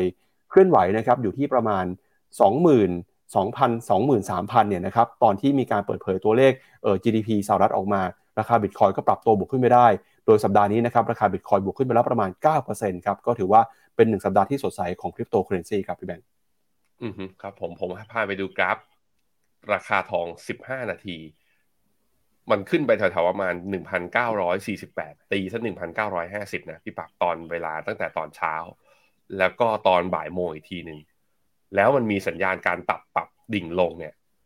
สักประมาณ สี่ถึงห้า เหรียญในกราฟสิบห้านาทีนะหลุดลงมาที่แถวๆวัน หนึ่งพันเก้าร้อยสี่สิบ ผมก็ตอนมันเด้งขึ้นมาเนี่ยพอไม่ผ่านเส้นค่าเฉลี่ย ยี่สิบ วันผมก็ช็อตตรงนี้แล้วผมก็มาปิดแถวๆนี้แถวๆตอนประมาณ ห้า ทุ่มเมื่อวานนี้แถวๆประมาณ หนึ่งพันเก้าร้อยยี่สิบเจ็ด หนึ่งพันเก้าร้อยยี่สิบแปด เล่นได้รอบอีกนะนะได้รอบบวกลบสิบเหรียญเนี่ยคือก็เบสก็เบสไปอะทองคือไม่ผ่านไม่ทะลุน่าจะเชื่อว่าอยู่ในกรอบนี้กินตังค์เล็กๆน้อยๆไปเอาค่าขนมถามว่าเป็นยังไงบ้างระยะสั้นก็คืออย่างที่บอกไปทองต้องรอตัวดอลลาร์ดอลลาร์จะเคลื่อนไหวต้องรอเฟดก็คือรอการประชุมนั้นช่วงนี้คือทองจะจะวิ่งอยู่ในกรอบแล้วก็จะถ้าดอลลาร์ยังอยู่ในขาอ่อนอยู่ทองมันจะเป็นไซด์เวย์ในกรอบนะเหวี่ยงบวกลบวันละประมาณสิบเหรียญภายในวันอย่างเงี้ยแต่ว่ายังจะดูจะเป็นเทรนขาขึ้นเพราะฉะนั้นก็ลองดูกันลองดูกันหน่อยนะครับอ่าถ้าเมื่อไหร่ดอลลาร์เนี่ยกลับมาต่ำกว่าเอ้ยกลับมาสูงกว่าผมพาไปดูเลยดอลลาร์สำหรับผมนะถ้าดอลลาร์กลับมาสูงกว่า หนึ่งร้อยสองจุดสี่ นะทองจะเห็นการดิ่งแรงปรับฐานแรงระดับ ยี่สิบถึงสามสิบ เหรียญ ถ้าทะลุเส้นค่าเฉลี่ยยี่สิบวันขึ้นไปเลยเนี่ยตรงแถวๆประมาณ หนึ่งร้อยสองจุดแปด ซึ่งเคยดีดขึ้นไปตอนวันที่ห้ามกราอ่ะไปดูวันที่ห้ามกราว่าเกิดอะไรขึ้นกับทองวันนั้นน่ะทองลงได้ยี่สิบเหรียญคือการดีดขึ้นเหนือดอลลาร์เมื่อไหร่ดีดขึ้นเหนือเส้นค่าเฉลี่ยระยะสั้นนะไอ้ตัวยี่สิบวันทองจะดีดจะดิ่งลงแรงระดับมากกว่ายี่สิบเหรียญเป็นต้นไปลงมางั้นผมคิดว่าใครดูดอลลาร์ไอ้ใครดูทองยาวๆอย่างเงี้ยไปดูที่ดอลลาร์ซึ่งดูแล้วนะระยะยาวอาจจะถ้ามีกำไรอ่ะผมคิดว่าจำเป็นต้องเริ่มลดแล้วเริ่มคิดถึงการทยอยลดทองลงบ้างนะฮะเพราะว่ามีความเสี่ยงเหมือนกันที่ Fed แหมเราตั้งแต่ตั้งแต่ปั๊บหยิบคำสัมภาษณ์ของ Fed สาขาย่อยมาไม่เห็นมีใครสักคนเลยนะที่บอกตามตลาดบอกว่าเออเดี๋ยวเศรษฐกิจเริ่มดีแล้วนะเดี๋ยวเราจะชะลอชะลอการขึ้นดอกเบี้ยไม่มีใครสักคนพูดแบบนั้นนะฮะไปที่ราคาน้ำมันนี่แนวต้านเส้นค่าเฉลี่ยหนึ่งร้อยวันเส้นสีแดงไม่ผ่านครับทั้งตัว ดับเบิลยู ที ไอ ทั้ง Blend นะครับก็ดูแล้วน่าจะเข้ารอบปรับฐานหรือเปล่าแต่แหม Energy Sector บวกซะแรงจะบวกไปตั้ง สามเปอร์เซ็นต์ เมื่อกี้ปั๊บพูดถึง Bitcoin Bitcoin เนี่ยมีวันพุธทำจุดสูงสุด สองพัน เอ่อ สองหมื่นสามพันแปดร้อยยี่สิบเจ็ด เหรียญต่อ บี ที ซี ตอนนี้อยู่ที่ สองหมื่นสองพันเก้าร้อย ค่อนข้างไซด์เวย์นะข้อดีคือกราฟไอตัวเส้นค่าเฉลี่ยระยะสั้นเริ่มตัดเส้นค่าเฉลี่ยระยะยาวขึ้นมาทีละตัวตัวแรกขึ้นมาแล้วเส้นค่าเฉลี่ยยี่สิบวันตัดสูงกว่าเส้นค่าเฉลี่ยสองร้อยวันก็เลยทำให้ตัวราคาทั้งอีเธเรียมทั้งบิตคอยและสกุลเงินอื่นๆเนี่ยยืนเหนือเส้นค่าเฉลี่ยค่าเฉลี่ยสองร้อยวันได้นิ่งๆนะตอนนี้เหมือนกันถ้าอยู่ดีดอลลาร์กลับมาแข็งนะเดี๋ยวการปรับฐานไม่ได้เกิดขึ้นแต่ทองอย่างเดียวคริปโตน่าจะโดนด้วยนะครับครับเอาละครับเดี๋ยวเราไปดูกันนะครับกับประเด็นสำคัญประเด็นแรกของเราในวันนี้ครับก็คือการประกาศตัวเลข จี ดี พี ของสหรัฐเมื่อวานนี้นะครับถือว่าเป็นตัวเลขที่ออกมาดีกว่าที่หลายคนคาดการณ์ครับโดยเศรษฐกิจของสหรัฐนะครับในไตรมาสที่สี่ครับขยายตัวได้ สองจุดเก้าเปอร์เซ็นต์ นะครับเมื่อเปรียบเทียบกับช่วงเดียวกันของปีก่อนนะครับซึ่งก็ถือว่าเป็นการเติบโตขึ้นมาดีกว่าที่ตลาดคาดหวังเอาไว้นะครับโดยทั้งทั้งปีเนี่ยปีสองพันยี่สิบสองนะครับถือว่าขยายตัวได้ สองจุดหนึ่งเปอร์เซ็นต์ นะครับโดยสิ่งที่ตลาดมองครับก็คือภาพรวมเนี่ยยังขยายตัวได้ดีนะครับแต่ไตรมาสสุดท้ายเนี่ยที่เห็นตัวเลขเติบโตนะครับหลายคนอาจจะกังวลว่าอาจจะเป็นไตรมาสสุดท้ายของปีนี้นะครับก่อนที่ไตรมาสหนึ่งของปีสองพันยี่สิบสามจะเข้าสู่ภาวะถดถอยตามที่นักเศรษฐศาสตร์คาดการณ์เอาไว้นะครับสำนักข่าวรอยเตอร์นะครับรายงานว่าเศรษฐกิจของสหรัฐยังคงแข็งแกร่ง จี ดี พี ไตรมาสสี่เติบโตได้ดีจากไตรมาสก่อนหน้าที่ขยายตัว สามจุดสองเปอร์เซ็นต์ ถือว่ามากกว่าคาดนะครับหลังจากที่นักวิเคราะห์ประเมินว่าจะขยายตัวได้เพียง สองจุดหกเปอร์เซ็นต์ ครับแต่ก็ตามนะครับไตรมาสที่สี่อาจจะเป็นไตรมาสสุดท้ายที่ตัวเลขเติบโตเพราะว่าการคุมเข้มนโยบายการเงินของเฟดเนี่ยกำลังเริ่มต้นขึ้นมาแล้วนะครับซึ่งทำให้เศรษฐกิจของสหรัฐในไตรมาสหนึ่งปีนี้ชะลอตัวมากกว่าที่คาดเอาไว้ด้วยในช่วงสองเดือนที่ผ่านมานะครับยอดค้าปลีกของสหรัฐอเมริกาชะลอตัวลงมาอย่างรวดเร็วภาคการผลิตนะครับจะเข้าสู่ภาวะถดถอยเหมือนกับตลาดที่อยู่อาศัยขณะที่ตลาดแรงงานของสหรัฐอเมริกายังคงความแข็งแกร่งแล้วก็ความเชื่อมั่นนะครับตอนนี้ถือว่าย่ำแย่ซึ่งอาจจะส่งผลเสียต่อการจ้างงานในที่สุดครับโดยการเติบโตของเศรษฐกิจนะครับในช่วงครึ่งปีหลังมีการชดเชยหักลบนะครับการหดตัว หนึ่งจุดหนึ่งเปอร์เซ็นต์ ในครึ่งปีแรกทำให้ภาพรวมเศรษฐกิจทั้งปีของสหรัฐปีที่แล้วขยายตัวได้ สองจุดหนึ่งเปอร์เซ็นต์ขณะที่ปีก่อนหน้านะครับสองพันยี่สิบเอ็ดทั้งปีเนี่ยขยายตัวได้ ห้าจุดเก้าเปอร์เซ็นต์ นะครับแม้ว่าธนาคารกลางสหรัฐจะมีการปรับขึ้นอัตราดอกเบี้ยนโยบายไปสู่ระดับ สี่จุดสองห้าเปอร์เซ็นต์ ซึ่งเป็นการขึ้นดอกเบี้ยนะครับครั้งที่รุนแรงมากที่สุดในรอบกว่าสิบห้าปีก็ตามโดยการใช้จ่ายของผู้บริโภคสหรัฐนะครับซึ่งมีสัดส่วนมากกว่าสองในสามของ จี ดี พี ก็ถือเป็นตัวที่ขับเคลื่อนหลักการเติบโตนะครับส่วนใหญ่ก็สะท้อนให้เห็นถึงการใช้จ่ายที่เพิ่มขึ้นมาในช่วงปลายปีนะครับแล้วก็ตลาดแรงงานที่แข็งแกร่งเนี่ยยังคงทำให้ชาวอเมริกันมีความมั่นใจใช้เงินนะครับที่สะสมไว้ในช่วงของการแพร่ระบาดโควิดแต่อย่างไรก็ตามครับเรื่องของซัพพลายนะครับสินค้าคงทนที่อายุการใช้งานยาวนานส่วนใหญ่เนี่ยซื้อด้วยเงินสินเชื่อนะครับกลับหายไปครับแล้วก็บางครัวเรือนเนี่ยโดยเฉพาะยิ่งผู้ที่มีรายได้น้อยนะครับตอนนี้ใช้เงินออมหมดไปแล้วครับส่วนการใช้จ่ายทางธุรกิจนะครับก็ปรับลงมาเช่นกันในไตรมาสสุดท้ายที่ผ่านมาแม้ว่าจะมีสัญญาณที่ชัดเจนนะครับว่าเศรษฐกิจของสหรัฐจะอ่อนแอไปจนถึงปีนี้แต่นักเศรษฐศาสตร์บางคนก็มองว่าเศรษฐกิจสหรัฐนะครับอาจจะรอดพ้นการถดถอยแบบที่เคยเกิดขึ้นมาเหมือนช่วงโควิดแต่นั้นก็ตามเนี่ยนะครับการถดถอยครั้งนี้อาจจะเป็นแบบกระจุกนะครับไม่ได้กระจายกันทุกภาคส่วนอาจจะมีบางเซกเตอร์ที่ชะลอตัวลงไปเพราะฉะนั้นนะครับเรื่องของเศรษฐกิจสหรัฐเนี่ยปีนี้ยังคงเป็นปีที่มีความท้าทายประกอบกับนะครับปีนี้เนี่ยธนาคารกลางสหรัฐก็ยืนยันนะครับว่าจะยังคงใช้นโยบายการเงินที่เข้มงวดต่อไป แม้ว่าจะมีการปรับขึ้นอัตราดอกเบี้ยไปแล้วเจ็ดครั้งที่ผ่านมาก็ตามและการประชุมภาคต่อไปของเฟดนะครับจะเกิดขึ้นวันที่สามสิบเอ็ดธันวาคมนี้จนถึงวันที่หนึ่งกุมภาพันธ์นะครับที่จะประกาศผลกันก็สัปดาห์หน้านะครับก็จะรู้กันว่าเฟดมองตัวเลขเศรษฐกิจในครั้งนี้อย่างไรแล้วก็จะมีการประกาศนะครับใช้นโยบายการเงินเข้มงวดอีกแค่ไหนครับอืมอ่ะไปดูตัวเลขกันหน่อยนะฮะ จี ดี พี ที่ประมาณ สองจุดเก้า นี่ก็ต้องบอกว่ามันอ่อนแรงเมื่อเทียบกับตัวไตรมาสสามถ้าเทียบกับปีที่แล้วเนี่ยเอ่อตลอดทั้งปีสองพันยี่สิบสองนี้ก็ถ้ารวมตัวเลขกันทั้งหมดนะแปลว่าปีสองพันยี่สิบสองนี้ จี ดี พี ของอเมริกาโตอยู่ที่ประมาณ สองจุดหนึ่ง ถ้าเทียบกับตอนปีสองพันยี่สิบ ยี่สิบเอ็ดตอนนั้นโอ้โหทั้งมาตรการ Infrastructure Bill ทั้งตัว Build Back Better ทั้งหลายๆอย่างเลยอัดฉีดกันเข้าไปเนี่ยห้าจุดเก้าเปอร์เซ็นต์ นะ จี ดี พี นะตอนนั้นมันก็จะเห็นสัญญาณชะลอแล้วปีสองพันยี่สิบเอ็ด ห้าจุดเก้า ปีสองพันยี่สิบสอง สองจุดสอง อ่ะ สองจุดหนึ่ง ปีสองพันยี่สิบสามเนี่ยตลาดอย่างบูมเบอร์คอนเซนซัสก็คาดการณ์ว่าจะอยู่แถวๆประมาณหนึ่งหรือต่ำกว่าหนึ่งลงมาแต่ว่าในกระทรวงพาณิชย์กระทรวงพาณิชย์ของสหรัฐแต่บอกเลยว่าแถวๆกลางปีอาจจะเห็น จี ดี พี ไตรสักไตรมาสหนึ่งเนี่ยติดลบอ่อนๆนั่นก็คือคำว่า mild recession นั่นเองคือติดลบในรายไตรมาสแต่ทั้งปีสามารถกลับมาเป็นบวกได้เราก็ต้องมารอดูกันว่าไอ้คำว่า recession mild recession เนี่ยตอนนี้มันอยู่ในใจของตลาดไปแล้วถ้ามันไม่แย่ไปกว่าคาดผมเลยบอกไงว่าตลาดหุ้นมันอาจจะดื้อนะไม่ยอมลงจากการมีการประกาศ recession ก็ได้เพราะตอนนี้ก็เหมือนตลาดจะเป็นอย่างนั้นทั้ง เอส แอนด์ พี ทั้ง Nasdaq ดูวิ่งกันบันเทิงดูสนุกทีเดียวนะฮะครับไปดูภาพถัดไปครับครับผมตัว forecast จากตัว จี ดี พี now นะเขา forecast ตัวอ่าอยู่ที่ประมาณ สามจุดห้า ก็แสดงว่าประมาณการที่เอ่อประมาณการออกมา สามจุดห้า ออกมาถึงแม้ว่าจะมากกว่าที่นักวิเคราะห์คาดแต่จาก จี ดี พี now เนี่ยก็ถือว่าต่ำกว่าที่คาดนะครับอันนี้ก็เอามาให้ดูกันอันนี้ forecast ออกไปเนี่ยก็จะบอกว่าเนี่ยปีสองพันยี่สิบสามเนี่ยจะเห็นนะฮะก็คืออ่าคาดว่าเศรษฐกิจจะเริ่มมีการถดถอยแต่อย่างที่บอกไปนะย้ำอีกทีนึงว่าคำว่าถดถอยไม่ได้เห็นไม่ได้แปลว่าทั้ง จี ดี พี ทั้งปีนี้จะติดลบแต่จะมีบางช่วงในปีนี้ที่มีอ่าการติดลบอย่างเช่นอาจจะเป็นตั้งแต่ไตรมาสสองไตรมาสสามติดลบสองไตรมาสแต่ถ้าไตรมาสหนึ่งกับไตรมาสสี่บวกมาแล้วมันชดเชยกับการลบไปได้เนี่ย จี ดี พี ในภาพรวมออกมาอาจจะไม่ได้ติดลบทั้งปีซึ่งตอนนี้บูมบวกคอนเซนซัสเนี่ยเบสเคสเนี่ยเขามองอย่างนั้นก็คือโตสักประมาณ ศูนย์จุดห้า ถึง หนึ่งเปอร์เซ็นต์ ปีนี้สำหรับตัวเศรษฐกิจสหรัฐนะครับไปดูในฝั่งของไส้ในกันหน่อยครับว่ามีในเซกเตอร์ไหนที่ชะลอตัวลงไปบ้างนะครับเราก็จะเห็นนะครับว่ารอบไตรมาสสี่ที่ผ่านมาเนี่ยเศรษฐกิจสหรัฐเติบโตขึ้นมาได้ดีกว่าคาดนะครับส่วนหนึ่งก็ได้แรงหนุนมาจากเรื่องของ inventory แล้วก็ภาคบริการนะครับเราก็จะเห็นว่าตอนนี้เนี่ยมูลค่าของภาคบริการยังคงฟื้นตัวขึ้นมาได้อย่างต่อเนื่องอย่างไรก็ตามนะครับการลงทุนในสินค้าคงทนเนี่ยเห็นสัญญาณชะลอตัวลงมาก็ติดลบลงไปอย่างชัดเจนเลยนะครับตอนนี้ตลาดเองก็อาจจะต้องเอ่อประเมินสถานการณ์ท่าทีนะครับเริ่มเห็นการตัดสินใจชะลอการจับจ่ายใช้สอยแล้วก็การรักเข็มขัดของบริษัทจดทะเบียนแล้วก็บริษัทต่างๆในภาคธุรกิจสหรัฐอเมริกามากขึ้นครับแล้วการประชุมสัปดาห์หน้าจะเป็นยังไงนะครับ เก้าสิบแปดเปอร์เซ็นต์ นะฮะโอกาสที่เฟดจะขึ้นดอกเบี้ยยี่สิบห้า basis point มีบางมีบางสำนักเหมือนกันที่บอกว่าจะคงไม่ให้บางสำนักมี probability หรือโอกาสน้อยๆอยู่ไม่ถึง หนึ่งเปอร์เซ็นต์ นะฮะที่จะบอกว่าคงดอกเบี้ยเลยโอ้โหนี่โดฟมากๆนะไอ้คนที่คิดอย่างนี้อ่ะแต่ว่า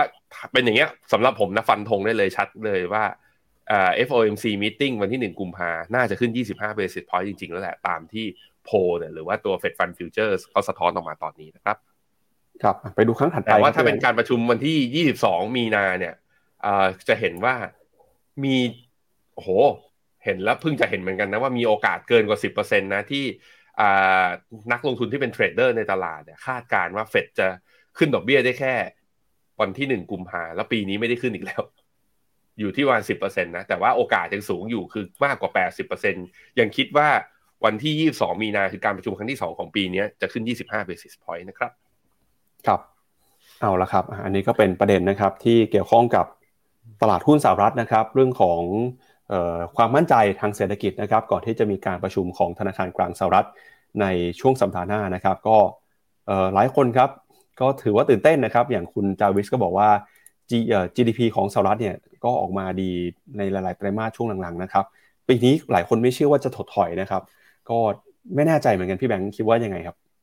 ดูจากตลาดมันคิดอย่างนั้นได้แต่ว่าตลาดบางทีก็ผิดไงเพราะมันอยู่ในช่วงของฝุ่นตลบแล้วก็เออร์เน็งมันเพิ่งประกาศแล้วเออร์เน็งมันคือกระจกมองหลังคือเรามองย้อนกลับไปที่ไตรมาสสี่ถูกไหมพอมันออกมาดีเนี่ยมันก็เลยมีนักลงทุนกลุ่มหนึ่งที่เชื่อว่าเฮ้ยมันอาจจะไม่แย่อย่างนั้นก็ได้ ผมเป็นคนเล่นตามเทคนิคโดยปัจจัยเป็นหลักอยู่แล้วผมคิดว่าและอีกอย่างนึงคือหุ้นขึ้นมันดีกับทุกคนไงมันก็มันก็ไบแอสเอียงๆไปทางแบบว่าก็อยากให้มันขึ้นนั่นแหละนะฮะแต่ว่าประมาทไม่ได้ต้องกระจายความเสี่ยงนะครับมีคุณคุณปอบอกแหมให้มาเลยว่า เอส แอนด์ พี ห้าร้อย เอ เอฟ Mode Mode ไม่ได้เขียนอย่างนี้ MOAT นะฮะแล้วก็เมกะเทนเนี่ยคือเมกะเทนเลยเมกะแล้วก็เล็กเล็กสิบอ่ะไม่ใช่เมกะเทนอย่างนี้นะครับอ่าแต่ขอบคุณมากนะครับที่มารีแคปให้ว่าซื้อตัวไหนบ้างนะฮะคุณสุนิดาบอกทองโลดโผนคุณชินจิบอกว่าตลาดดื้อใช่ตอนนี้ตลาดดื้ออยู่ก็คือว่า recession ฉันไม่สนคำนี้ฉันจะขึ้นฉันจะขึ้นนะฮะครับเอาละครับมาดูกันอีกหนึ่งเรื่องครับเป็นเรื่องของบริษัท Toyota นะครับจะมีการเปลี่ยนแปลงครั้งสำคัญเลยครับคือการเปลี่ยนตัวผู้บริหารนะครับ ซี อี โอ ครับหลังจากที่ผู้บริหารท่านเดิมนะครับคือคนที่อยู่ทางขวามือของรูปครับคุณอากิโอะโตโยดะนะครับซึ่งเป็นผู้บริหารของ Toyota มาตั้งแต่ปีเอ่อ สองพันห้าร้อยห้าสิบสอง เนี่ยหรือกว่าประมาณสิบสามปีนะครับปีสองพันสิบนะครับแล้วก็เป็นทายาทรุ่นที่สามของ Toyota ด้วยนะครับแล้วก็เป็นหลานของเอ่อคุณคิอิจิโร่โตโยดะนะครับผู้ก่อตั้งบริษัทเนี่ยกำลังจะลงจากตำแหน่งโดยให้ผู้บริหารนะครับซึ่งเป็นคนรุ่นใหม่เนี่ยเข้ามาดูแลบริษัทแทนก็คือคุณโคจิซาโตะนะครับในวัยห้าสิบสามปีซึ่งปัจจุบันนะครับคุณโคจิซาโตะเนี่ยก็เป็นประธานที่ดูแลแบรนด์รถยนต์ของ Toyota นะครับก็คือ Lexus ครับโดยจะก้าวขึ้นมาเป็น ซี อี โอ คนใหม่ของบริษัทตั้งแต่วันที่หนึ่งเมษายนนี้นะครับถามว่าทำไมการเปลี่ยนแปลงผู้บริหารครั้งนี้มีความสำคัญครับก็คือการเปลี่ยนแปลงครั้งนี้เนี่ยเกิดขึ้นนะครับในช่วงที่ Toyota กำลังจะถูกท้าทายกับผู้ผลิตรถยนต์นะครับสำหรับรถยนต์ไม่ว่าจะเป็นของสหรัฐอเมริกาหรือว่าของจีนนะครับที่จะลุกตลาดรถยนต์พลังงานสะอาดแต่ Toyota เนี่ยถือว่าตามหลังนะครับในตลาดนี้อยู่เยอะพอสมควรเลยทีเดียวเพราะฉะนั้นนะครับการเปลี่ยนแปลงผู้บริหารครั้งใหม่นี้ตลาดจับตากันนะครับว่าคุณโคจิซาโตะจะเข้ามาผลักดันนะครับธุรกิจรถยนต์ไฟฟ้ารถยนต์พลังงานสะอาดด้วยนะครับโดยปัจจุบันนะครับคุณอากิโกะโตโยดะเนี่ยอายุหกสิบหกปีแล้วนะครับแล้วก็บอกว่าจะมีการส่งมอบนะครับตำแหน่งให้กับผู้บริหารคนใหม่โดยช่วงที่ผ่านมานะครับคุณโตโยดะเนี่ยก็ถือว่าดูแลบริษัทนี้มาเป็นเวลากว่าสิบปีนะครับท่ามกลางกระแสความท้าทายจากคู่แข่งไม่ว่าจะเป็น Tesla นะครับของคุณอีลอนมัสก์แล้วก็ผู้ผลิตรถยนต์ไฟฟ้าสัญชาติจีนด้วยเมื่อมีผู้ถามถึงเกี่ยวกับแผนการส่งต่อมาให้กับผู้บริหารรายใหม่นะครับในการประชุมผู้ถือหุ้นเมื่อเดือนมิถุนายนของปีที่แล้วคุณโตโยดะก็ออกมาส่งสัญญาณตั้งแต่ปีที่แล้วแล้วนะครับว่ากำลังคิดหาทางที่จะคัดเลือกนะครับผู้สืบทอดอยู่แล้วก็หลังจากมีการประกาศแต่งตั้งออกมาเมื่อวานนี้นะครับเขาก็บอกว่าคุณซาโตะเนี่ยเป็นตัวเลือกที่เหมาะสมนะครับเป็นคนที่ทำงานอย่างหนักแล้วก็มีการเรียนรู้นะครับปรัชญาของ Toyota แล้วก็บอกว่าคนที่เป็นผู้บริหารเนี่ยจำเป็นต้องมีเอ่อความเป็นคนรุ่นใหม่นะครับมีความเยาว์วัยเรี่ยวแรงแล้วก็กำลังยังแข็งแรงอยู่โดยว่าที่ ซี อี โอ คนใหม่ของ Toyota นะครับคุณโคจิซาโตะเนี่ยเริ่มต้นนะครับอาชีพในการเป็นพนักงานบริษัทรถยนต์แห่งนี้นะครับเมื่อปีหนึ่งพันเก้าร้อยเก้าสิบสองครับก่อนที่จะไต่เต้านะครับตามโครงสร้างของบริษัทจนได้เป็นหัวหน้าวิศวกรของ Lexus International ในปีสองพันสิบหกโดยคุณซาโตะนะครับเริ่มรับตำแหน่งประธานหน่วยธุรกิจ Lexus เนี่ยแล้วก็ Gazoo Racing Company นะครับซึ่งเป็นแบรนด์รถแข่งของ Toyota มาตั้งแต่ปีสองพันยี่สิบนะครับก่อนที่จะมาดูแลนะครับทำหน้าที่ประธานบริหารฝ่ายแบรนด์ของ Toyota ในปีสองพันยี่สิบเอ็ดนะครับซึ่งการเปลี่ยนแปลงครั้งนี้นะครับตลาดก็มีความหวังว่าToyota เนี่ยพอได้คนรุ่นใหม่เข้ามาดูแลอาจจะมีการกลับทิศทางเรื่องของนโยบายการผลิตรถยนต์ไฟฟ้าก็ได้ครับซึ่งเรื่องนี้ถือว่าเป็นเรื่องที่น่าตื่นเต้นในตลาดรถยนต์พอสมควรเลยครับพี่แบงค์อือฮึครับผมสำหรับในไทยนะเขาบอกว่าไทยเนี่ยเป็นดีทรอยต์แห่ง Southeast Asia เพราะว่านโยบายของเราเนี่ยรัฐบาลเนี่ยพยายามดึงเงินการลงทุนเรียกว่าการผลิตรถยนต์มาที่จากต่างประเทศแต่เข้ามาในไทยซึ่งตอนนี้ผู้ผลิตที่มี market share เยอะสุดในตลาดรถยนต์เครื่องยนต์ ไอ ซี อี นะก็คือญี่ปุ่นนี่แหละโดยที่ Toyota เนี่ยมี market share น่าจะเกิน สามสิบเปอร์เซ็นต์ นะฮะแต่ว่าในตลาด อี วี เนี่ยซึ่งเราก็ดรอเงินเข้ามาแล้วเนาะแล้วก็มีเรียกว่าลดภาษี ศูนย์เปอร์เซ็นต์ สำหรับไอ้การนำเข้า อี วี จากจีนมาด้วยเนี่ยก็เลยทำให้จีนเนี่ยตอนนี้เป็นผู้เล่นรายหลักของสำหรับไอ้ตลาด อี วี ข้างในไทยคำถามคือ Tesla การเปลี่ยนการเปลี่ยนครั้งนี้อันนี้เป็นคำถามที่ผมตั้งข้อสังเกตนะเนื่องจากว่า ซี อี โอ ท่านเดิมเนี่ยเคยออกมาปรามาสตัวเทคโนโลยีตัวรถไฟฟ้าด้วยว่ามันไม่เกิดเร็วขึ้นมาหรอกแต่ว่าหลังจากนั้นไม่นานเนี่ยก็มีการเปลี่ยนตัวขึ้นมาแล้วเราก็เห็นเทรนด์ ในช่วงที่ผ่านมาของว่าตลาดรถยนต์ อี วี ในจีนเนี่ยก็พุ่งขึ้นมาค่อนข้างเยอะแม้แต่อีลอนมัสก์ก็ออกมาเอ่ยบอกว่าคู่แข่งสำคัญของ Tesla จะเป็นผู้ผลิตชาวจีนไม่เอ่ยถึงแม้กระทั่ง Toyota เลยนั้นการเปลี่ยนการเปลี่ยนครั้งนี้มันเป็นการเปลี่ยนไม่ใช่แค่เปลี่ยนตัวผู้บริหารมันคือการเปลี่ยน direction หรือทิศทางในการดำเนินธุรกิจจะมาเขาเรียกว่าจะมาโฟกัสที่ อี วี มากขึ้นหรือไม่สิ่งนี้ต้องเป็นสิ่งที่ติดตามกันนะครับครับส่วนมุมมองนะครับแนวโน้มการเติบโตของยอดขาย Toyota ในประเทศไทยจะเป็นยังไงบ้างนะครับคุณโนริอากิยามาชิตะนะครับกรรมการผู้จัดการใหญ่ของ Toyota เพิ่งออกมาให้สัมภาษณ์เมื่อวานนี้นะครับบอกว่าแนวโน้มอุตสาหกรรมยานยนต์ไทยในปีนี้เนี่ยคาดว่าจะเริ่มกลับคืนสู่ภาวะปกติแบบค่อยเป็นค่อยไปหลังจากที่เศรษฐกิจฟื้นตัวนะครับซึ่งช่วงที่ผ่านมาการแพร่ระบาดของโควิดเนี่ยก็ทำให้ประชาชนคนไทยนะครับมีกำลังซื้อน้อยลงไปก็ซื้อรถยนต์น้อยลงไปด้วยนะครับแล้วก็ปัญหานะครับชิ้นส่วนที่ขาดแคลนก็ทำให้บริษัทเนี่ยผลิตรถยนต์ได้น้อยกว่าคาดเช่นกันอย่างไรก็ตามนะครับในปีนี้ Toyota มั่นใจว่ายอดขายรถยนต์ในประเทศไทยครับจะกลับไปแตะระดับ เก้าแสน คันต่อปีนะครับหลังจากที่อุตสาหกรรมยานยนต์เนี่ยกลับคืนมาสู่ภาวะปกติแล้วก็คาดว่ายอดขายรถยนต์ในปีหกสิบหกนะครับจะโต หกเปอร์เซ็นต์ จากปีก่อนด้วยนะครับซึ่งก็ถือว่าเป็นสัญญาณที่ค่อยๆฟื้นตัวขึ้นมาครับโดยในช่วงของปีที่ผ่านมานะครับ Toyota เนี่ยมียอดขายอยู่ที่ประมาณ เก้าแสน คันปีนี้ก็ตั้งใจว่าจะอยู่ที่ประมาณ เก้าแสน คันและอาจจะบวกขึ้นอีกประมาณ หกเปอร์เซ็นต์ โดย เก้าแสน คันที่ขายได้นะครับเป็นรถยนต์นั่งทั่วไปเนี่ยอยู่ที่ประมาณ สามแสนหนึ่งพันห้าร้อย คันครับแล้วก็รถยนต์นะครับเพื่อการพาณิชย์นะครับอยู่ที่ประมาณ หกแสน คันครับ Toyota ก็ตั้งเป้าว่าปีนี้นะครับทั้งรถยนต์นั่งแล้วก็รถยนต์เพื่อการพาณิชย์รวมถึงรถกระบะรถ Pick Up ด้วยเนี่ยจะมียอดขายเติบโตขึ้นมาตามเศรษฐกิจของไทยที่ฟื้นตัวขึ้นมานะครับก็ต้องรอดูกันว่าทิศทางของ Toyota นะครับทั้งเรื่องของการผลิตรถยนต์ในประเทศไทยแล้วก็เรื่องของรถยนต์ไฟฟ้าจะเป็นยังไงต่อไปครับแล้วก็เมื่อสักครู่ที่พี่แบงค์บอกไปเลยนะครับว่าคุณอีลอนมัสก์เนี่ยเขาไม่ได้มอง Toyota เป็นคู่แข่งแล้วนะครับตอนนี้เหมือนว่าเขาจะไปโฟกัสที่จีนมากกว่าครับเพราะว่าหลังจากเปิดเผยผลประกอบการเนี่ยคุณอีลอนมัสก์ก็ออกมาบอกเลยนะครับว่าเขาจะทำงานอย่างหนักฮะแล้วก็ทำงานให้ได้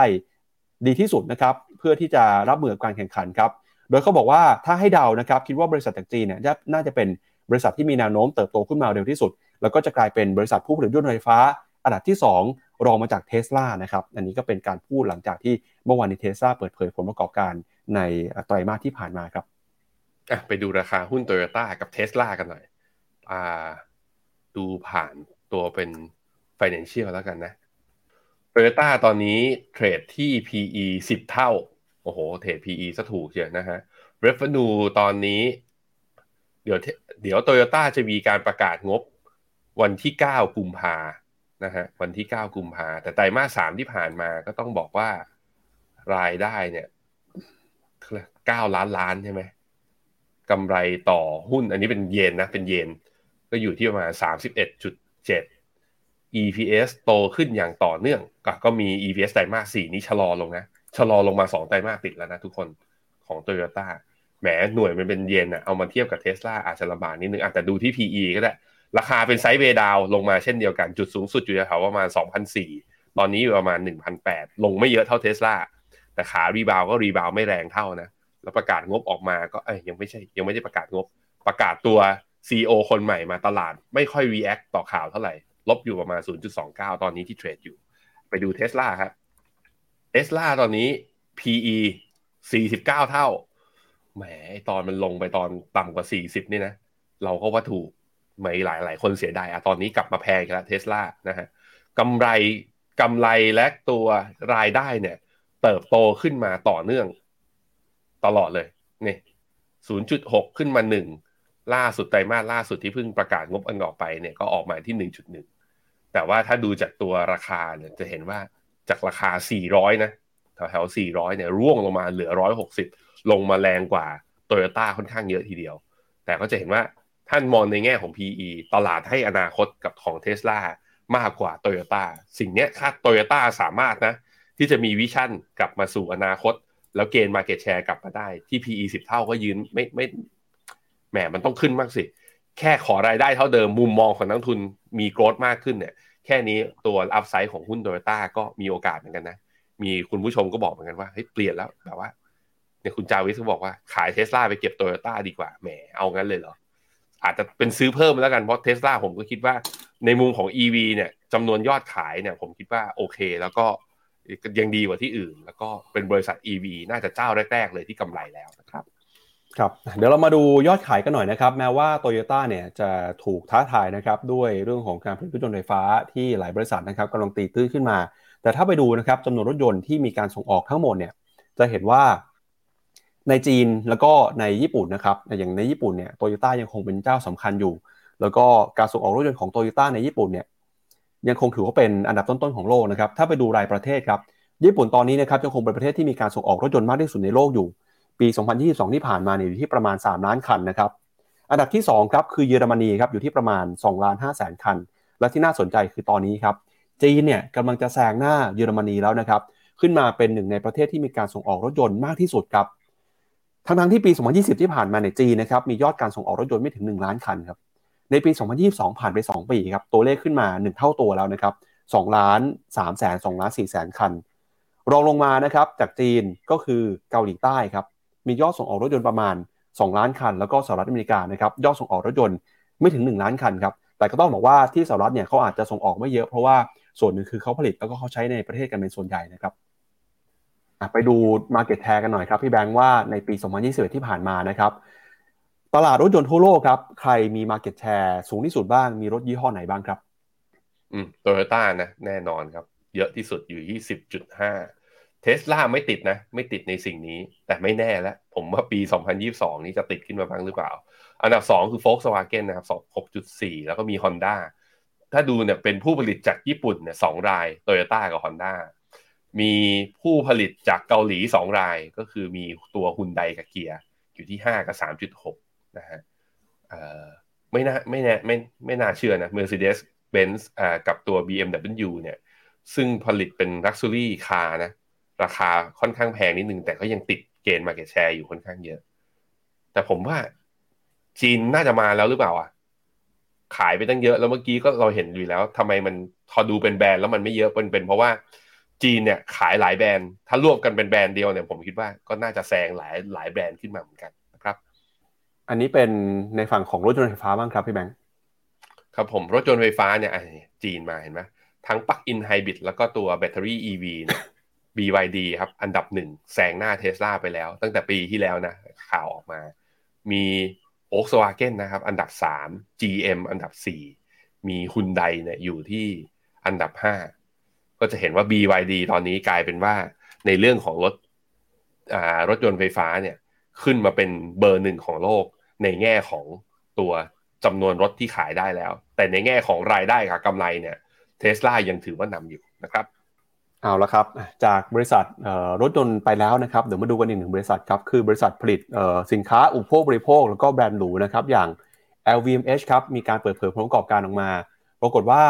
ปีที่ผ่านมานะครับปีสองพันยี่สิบสองครับเป็นอีกหนึ่งปีนะครับที่ยอดขายแล้วก็กำไรเนี่ยทุบสถิตินะครับ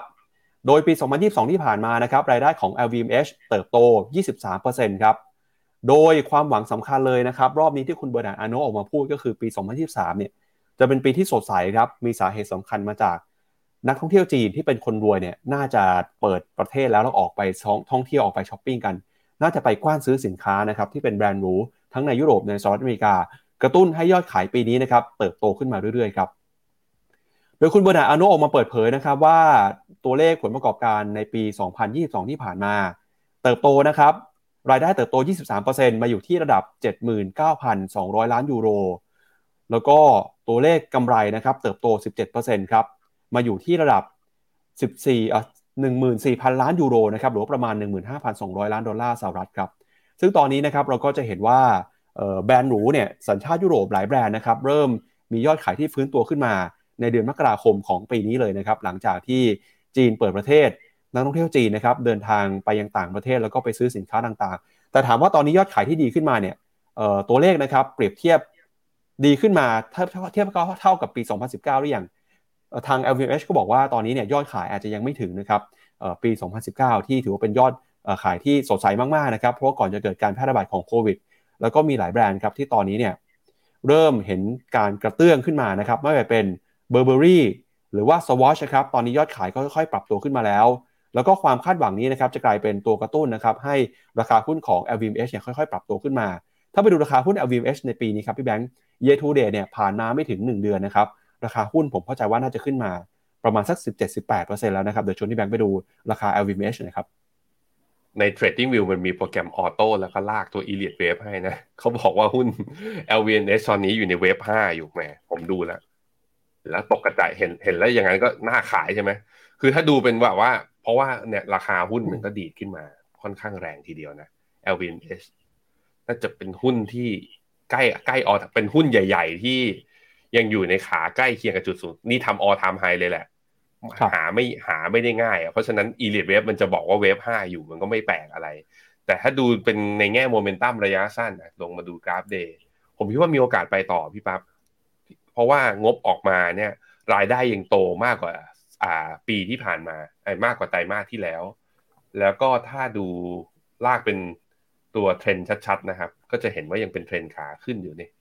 อาจจะขึ้นมาชนกรอบข้างบนบ้างแต่ว่าถ้าอยู่ในไซด์เวย์กรอบใหญ่กรอบเนี้ยก็แปลว่ามีโอกาสที่ยังจะยังขึ้นไปได้อีกอย่างนึงที่มันมีโอกาสจะไปต่อก็คือว่านี่คือเรียกว่าประกาศผลประการดำเนินงานโดยที่ไม่มีผู้ซื้อจากทางฝั่งเอเชียนะพี่ปั๊บถูกไหมจีนยังไม่เปิดเมืองเนี่ยจีนเปิดออกมาแล้วหลังตุดจีนมาเริ่มบินไปยุโรปไปซื้ออ่ากระเป๋าแบรนด์เนมไปช้อปปิ้งมากขึ้น แอล วี เอ็ม เอช ก็น่าจะได้ประโยชน์ในช่วงเนี่ยปีนี้ด้วยเช่นเดียวกันเพราะนั้นพอมันเอาลุกดีเนี่ยจริงๆแล้วตั้งแต่ต้นปีมันเนี่ยแค่จีนประกาศเปิดเมืองเนี่ยยังไม่เห็นเลยว่ารายได้ดีหรือเปล่า แอล วี เอ็ม เอช ก็เนี่ยราคาก็ดีดขึ้นมาแล้วทันทีเพราะฉะนั้นก็ยังมีพอยังมีอัพไซด์อยู่แล้วนี่เป็นน่าจะเป็นเหตุผลหลักๆเหตุผลนึงเลยที่ทำไมดัชนี Euro Stoxx ห้าสิบกับ Euro Stoxx หกร้อยถึงยังแบบว่าไม่ล่วงสักทีนะก็เพราะว่าเนี่ยหุ้นตัวที่ใหญ่ที่สุดทำ all time high อยู่ณตอนนี้นั่นเองนะครับครับเดี๋ยวไปดูข้อมูลเพิ่มเติมมาหน่อยนะครับอย่าง แอล วี เอ็ม เอช เนี่ยก็ถือว่าเป็นบริษัทนะครับที่มีมูลค่ามากที่สุดในตลาดหุ้นในตลาดหุ้นของยุโรปตอนนี้นะครับ เอ่อ เวลาที่เราดู แอล วี เอ็ม เอช เนี่ยหลายคนอาจจะเข้าใจว่าธุรกิจของเขาเนี่ยมีอยู่ไม่กี่อย่างนะครับแต่ถ้าไปดูในพอร์ตจริงๆเนี่ยมีธุรกิจเยอะมากเลยนะครับธุรกิจของ แอล วี เอ็ม เอช ครับแบ่งเป็นห้ากลุ่มหลักๆด้วยกันกลุ่มที่หนึ่งนะครับก็คือพวกเครื่องดื่มแอลกอฮอล์ครับไวน์นะครับแล้วก็เอ่อเหล้าต่างๆเนี่ยแบรนด์ที่หลายคนอาจรู้จักกันก็มีพวกเอ่อโมเอทนะครับเฮนเนสซี่อ่ะอันนี้คือกลุ่มเหล้าไวน์นะครับกลุ่มที่สองคือกลุ่มแฟชั่นแล้วก็เครื่องหนังนะครับแบรนด์ที่ดังที่สุดเลยก็คือหลุยส์วิกตองครับแล้วก็มีลิโมวาเฟนดินะครับมีเอ่อจีวองชี่เคนโซมาร์คเจคอบกลุ่มที่สามครับก็คือกลุ่มน้ำหอมเครื่องสำอางนะครับไม่ว่าจะเป็นสเตลล่าหรือว่าเบเนฟิตนะครับกลุ่มที่สี่คือนาฬิกาแล้วก็เครื่องประดับนะครับไม่ว่าจะเป็นทิฟฟานี่แทคคอยเออร์เซนิสเอ่อบัลการีนะครับแล้วก็กลุ่มที่ห้าคือกลุ่มค้าปลีกก็มีเอ่อบริษัทที่อยู่ในเครืออย่างเช่นเซฟโฟรานะครับนอกจากนี้เนี่ยก็ยังมีธุรกิจที่เกี่ยวข้องกับการให้บริการด้วยเช่นเรือสำราญแล้วก็โรงแรมหรูต่างๆด้วยนะครับจะเห็นว่าในช่วงปีที่ผ่านมานะครับยอดขายในยุโรปยอดขายในเอเชียเนี่ยก็ถือว่าเริ่มฟื้นแล้วนะครับแต่ก็ตามเนี่ยยอดขายในเอเชียยังคงเป็นสัดส่วนหลักของ แอล วี เอ็ม เอช อยู่ครับพี่แบงค์อือครับผมไปดูบ้างนะครับแล้วเรื่องของรายได้ที่เติบโตนะครับในช่วงไตรมาสที่สามไตรมาสที่สองที่ผ่านมาเนี่ยเป็นยังไงบ้างแม้ว่าจะมีการแพร่ระบาดโควิดนะครับแต่ก็ตามพื้นที่นะครับในเอเชียเนี่ยยังคงโตได้อยู่นะครับโตได้ประมาณ สองถึงหกเปอร์เซ็นต์ ฮะอันนี้คืออย่างแย่เลยนะฮะเป็นเอ่อ worst case scenario แล้วที่จีนปิดประเทศทำให้เศรษฐกิจหดตัวยอดขายของ แอล วี เอ็ม เอช หายไปก็ยังโตได้อยู่ยังบวกสองบวก หกเปอร์เซ็นต์ อยู่นะครับแล้วเดี๋ยวเราไปดูกันว่าถ้าเกิดจีนเปิดเมืองเปิดประเทศแล้วเนี่ยมันจะโตแค่ไหนนะครับถ้าไปดูในสหรัฐอเมริกาในยุโรปในญี่ปุ่นเนี่ยโหโตได้สดใสมาต่อเนื่องกันในช่วงปีที่ผ่านมาเอ่อหลายเดือนแล้วนะครับครับแล้วก็เอ่อตอนนี้นะครับมูลค่าแล้วก็ความคาดหวังนะครับเรื่องของการฟื้นตัวในอุตสาหกรรมนี้เนี่ยเราก็จะเห็นว่าแบรนด์หรูนะครับในยุโรปเองตอนนี้มีความคาดหวังเพิ่มขึ้นมาจากการเปิดประเทศของจีนนะครับตลาดก็รอลุ้นกันว่ายอดขายของแบรนด์ต่างๆเหล่านี้น่าจะเพิ่มขึ้นมาด้วยนะครับแล้วก็ตอนนี้ครับในจีนเนี่ยยังคงเป็นประเทศที่มีสัดส่วนนะครับ market share เรื่องของยอดขายแบรนด์หรูต่างๆเนี่ยมากที่สุดอยู่ในปีสองพันสิบสามโดยจะเห็นนะครับว่าตั้งแต่ผ่านปีสองพันยี่สิบสามเป็นต้นมาเนี่ยยอดขายนะครับของสินค้าแบรนด์เนมตอนนี้นะครับ สิบสี่เปอร์เซ็นต์ อยู่ที่จีน เก้าเปอร์เซ็นต์ นะครับอยู่ที่เอ่อที่เหลือของเอเชียนะครับแล้วก็มีในสหรัฐในยุโรปในญี่ปุ่นครับที่เอ่อเติบโตนะครับยอดขายเติบโต สิบสี่เปอร์เซ็นต์ ในจีนในยุโรปแล้วก็ในสหรัฐในอเมริกาในยุโรปในญี่ปุ่นด้วยครับพี่แบงค์อ่าแล้วก็ไปดูแบรนด์ต่างๆเพิ่มเติมนะครับว่ายอดขายที่เติบโตขึ้นมาเนี่ยจะเห็นว่าตอนนี้นะครับมีแบรนด์ไหนบ้างมีสัดส่วนเอ่อที่อยู่ในจีนมากน้อยแตกต่างกันยังไงจะเห็นว่า Swatch นะครับมี มีสัดส่วนยอดขายในจีนประมาณ ห้าสิบเปอร์เซ็นต์ แล้วก็มี Burberry Hermes นะครับอยู่ที่ประมาณ สี่สิบเปอร์เซ็นต์ นะฮะ Prada Kering แอล วี เอ็ม เอช อยู่ที่ประมาณ ยี่สิบ กว่าเปอร์เซ็นต์ครับพี่แบงค์แล้วอันดับมหาเศรษฐีเป็นยังไงบ้างครับพอราคาหุ้นของ แอล วี เอ็ม เอช ขึ้นมาแบบนี้นะครับคุณบดาดอาโนะเนี่ยปีนี้รวยขึ้นมาเพิ่มขึ้นประมาณ สองหมื่นแปดพัน ล้านดอลลาร์แล้วครับก็เป็นอันดับที่หนึ่งของโลกนะครับมีสินทรัพย์สุทธิประมาณ หนึ่งแสนเก้าหมื่นหนึ่งพัน ล้านเหรียญสหรัฐครับอันดับที่สองคือคุณอีลอนมัสก์ครับมีอยู่ หนึ่งแสนห้าหมื่นหกพัน อันดับที่สามเจฟเบซอสครับ หนึ่งแสนสองหมื่นสามพัน ต้องบอกว่าคุณเจฟเบซอสเนี่ยอันดับเพิ่งจะขึ้นมาแซงคุณโกทัมอาดานีที่เคยอยู่อันดับสามนะครับสาเหตุจะเป็นเพราะอะไรเนี่ยอยู่ในข่าวนึงนะครับเดี๋ยวเราค่อยมาเล่าให้ฟังนะครับแล้วก็เดี๋ยวชวนพี่แบงค์ไปดูราคาหุ้นของ แอล วี เอ็ม เอช กันอีกรอบนึงแล้วก็ดูหุ้นในกลุ่มที่เกี่ยวข้องกับเอ่อแบรนด์หรูด้วยนะครับว่าเป็นยังไงบ้างครับไป แอล วี เอ็ม เอช เดี๋ยวให้ดู market cap แล้วกันไอ้ตัว แอล วี เอ็ม เอช เนี่ยเห็นนะคิดว่าน่าจะเป็นไซด์เวย์อัพอย่างที่บอกไปเมื่อกี้แต่ว่าต้องระวังอ่าต้องระวังนิดนึงคือถ้าเป็นระยะสั้นเนี่ยมันชนตัว uptrend channel แล้วก็ เอ็ม เอ ซี ดี เนี่ยตอนนี้ก็ค่อยๆบีบบีบกลับมาด้วยเช่นเดียวกันถ้าราคา แอล วี เอ็ม เอช ดีดขึ้นมาสูงมากกว่านี้ เอ็ม เอ ซี ดี ไม่ยกขึ้นทำไฮใหม่ อาร์ เอส ไอ ไม่ทำไฮใหม่ก็แปลว่าเจอ bearish divergence ในเนี่ยในลูกนึงเนี่ยที่มีการปรับฐานแล้วย่อไอ้ขึ้นมานั้นก็อาจจะมีการปรับฐานและลดลงมาทดสอบที่เส้นค่าเฉลี่ยยี่สิบวันได้นะฮะผมพาไปดูอันนี้ดีกว่าถามว่า แอล วี เอ็ม เอช ใหญ่ขนาดไหนเมื่อเทียบกับข้างในยุโรปด้วยกันเนี่ย แอล วี เอ็ม เอช ถ้าเทียบเป็นขนาดตัว market cap นะใหญ่เป็นอันดับหนึ่งของข้างในยุโรปอันดับสองคือบริษัท Merck อันดับสามคือ เอ เอส เอ็ม แอล ได้ยินชื่อนี้น่าจะคุ้นๆนะ เอ เอส เอ็ม แอล ก็คือผู้ผลิตไอ้ตัวเครื่องจักรไอ้ตัวสำหรับผลิต Semiconductor ของเนเธอร์แลนด์แล้วก็มีอันดับสี่ Shell อันดับห้าคือ Caterpillar นี่แล้วก็มีมีแบรนด์หรูอีกตัวหนึ่งคือ L'Oreal เนี่ยอยู่ในอันดับหกแล้วก็มีอันดับแปดน่ะ Hermes เห็นไหมแล้วก็มีนี่อันดับสิบเอ็ด Dior เนี่ยส่วนใหญ่ก็คือพอหุ้นตัวใหญ่ๆเนี่ยเป็นเป็นหุ้นพวก Luxury Product แล้วมันกลายเป็นว่าเวฟของการเปิดเมืองเวฟของความหวังของจีนมามันก็เลยทำให้ตลาดหุ้นทางฝั่งยุโรปเนี่ยไม่ได้ลงตามที่เราคาดเพราะมันมีปัจจัย Catalyst คือตัวกระตุ้นเนี่ยอยู่ข้างหลังแต่ในแง่ของเศรษฐกิจยุโรปเนี่ยจะเจอ Recession จริงไหมก็น่าจะเจอแหละนะฮะครับก็ข่าวเรื่องของแบรนด์หรูใช่ไหมเป็นข่าวที่อ่านแล้วไม่ค่อยมั่นใจแล้วก็ออกเสียงไม่ค่อยถูกนะครับครับเราก็ออกตามที่เราออกไปนั่นแหละฮะครับถ้าเกิดออกเสียงผิดยังไงขออภัยด้วยนะครับคุณเพสเต้ทักมาถามว่าเออมี Dior ด้วยหรือเปล่านะครับก็เออสำหรับ Dior ก็เออเป็นหนึ่งในในในพอร์ตของ แอล วี เอ็ม เอช ด้วยนะครับอ่าใช่นะครับมี Dior ด้วยนะครับมาดูต่อครับเมื่อสักครู่นี้เราทำให้คุณเออเราแสดงให้คุณผู้ชมเห็นนะฮะว่าอันดับเศรษฐีของโลกเนี่ยในต้นปีที่ผ่านมามีการเปลี่ยนแปลงครับคือคุณกัวทัมอาดานีท่านนี้นะครับอันดับที่เคยอยู่อันดับสามของโลกในปีที่แล้วร่วงลงมาอยู่อันดับสี่แล้วคุณเจฟเบซอสเนี่ยขยับขึ้นมาเป็นอันดับที่สามแทนนะครับมีเหตุการณ์สำคัญเกิดขึ้นก็คือมีบริษัทสำนักวิจัยที่ชื่อว่า Hindenburg Research จริงๆก็บอกว่าไม่ใช่สำนักวิจัยสักทีเดียวฮะก็คือเป็นหนึ่งในกลุ่มผู้ลงทุนด้วยนะครับได้ออกมาประกาศช็อตหุ้นบริษัทในเครือ Adani Group ครับโดยตอนที่ช็อตออกมาเนี่ยเขาออกมาเปิดเผยหลักฐานเปิดเผยได้งานนะครับว่าคุณโกทัมอาดานีเนี่ยได้มีการช่อโกงบริษัทนะครับมีการพองถ่ายทรัพย์สินของบริษัทเนี่ยเข้าสู่บัญชีต่างๆ อ, อาจจะมีบัญชีส่วนตัวด้วยบัญชีคนที่ใกล้ชิดด้วยนะครับทำให้ราคาหุ้นของอาดานีปรับตัวลงไปครับโดยช่วงที่มีการเปิดเผยรายงานนี้นะครับทำให้ราคาหุ้นเนี่ยทั้งเครือนะครับหายไปแล้วประมาณ หนึ่งพันสองร้อย ล้านดอลลาร์สหรัฐนะครับเดี๋ยวเรามาดูกันหน่อยฮะว่าเหตุการณ์นี้มันมีอะไรบ้างแล้วมันน่าสนใจยังไงนะครับข้อมูลจากกรุงเทพธุรกิจนะครับออกมาระบุว่าบริษัท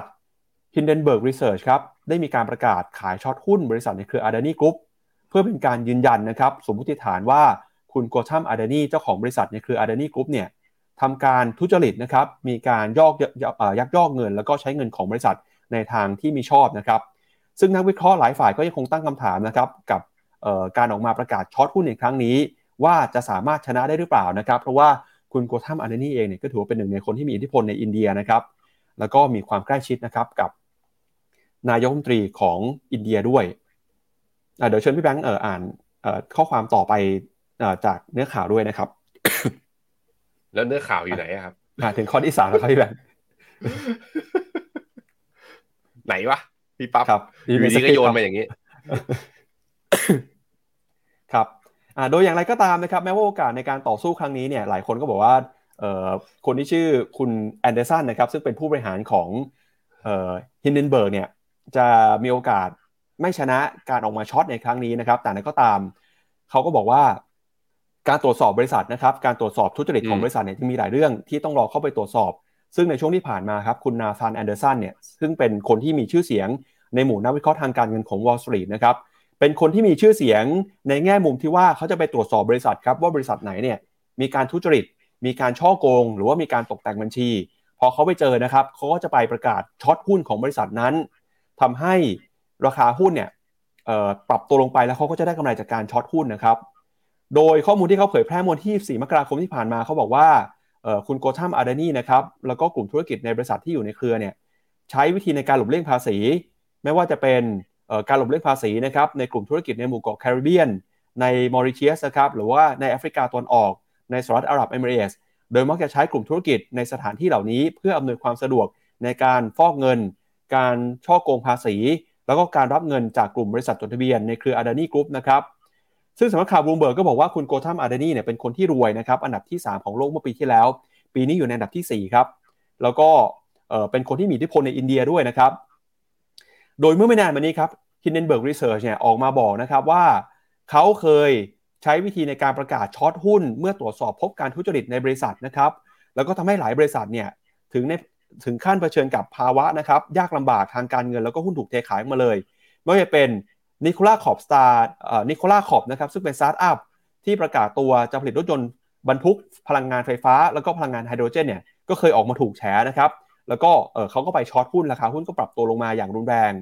คำถามต่อไปคือนักลงทุนจะเชื่อหรือเปล่าว่าคำกล่าวอ้างของคุณนาธานแอนเดอร์สันจาก Hindenburg เนี่ยมีความจริงแล้วก็คุณ Adani นะครับจะถูกตรวจสอบจากผู้ถือหุ้นหรือไม่นะครับซึ่งตอนนี้ก็ถือว่าเป็นเป็นการต่อสู้ของยักษ์ใหญ่นะครับที่จะส่งผลต่อความน่าเชื่อถือแล้วก็สถานะทางการเงินของมหาเศรษฐีที่ร่ำรวยนะครับมากที่สุดอันดับที่สี่ของโลกในตอนนี้ครับพี่แบงค์ตัวอาณาจักร Adani เนี่ยเขาไม่ Adani Group เขาสปิทหุ้นคือเรียกว่ามีบริษัทย่อยนะเอาไปลิสต์อยู่ในตลาดตัวอินเดียเนี่ยค่อนข้างเยอะอย่างเงี้ย Enterprise Groupราคาหุ้นทำจุดสูงสุดเมื่อตอนตั้งแต่เดือนธันวามีตัวไหนอีก Adani Power เออราคาก็ไหลลงมาเรื่อยๆมีใครอีก Green Energy Adani แหม Adani นี่ทั้ง property ทั้งพลังงานนะทั้งสินค้าเกษตรอยู่กันหมดนะฮะมีเนี่ย Adani Port Special โอ้ราคาร่วงแรง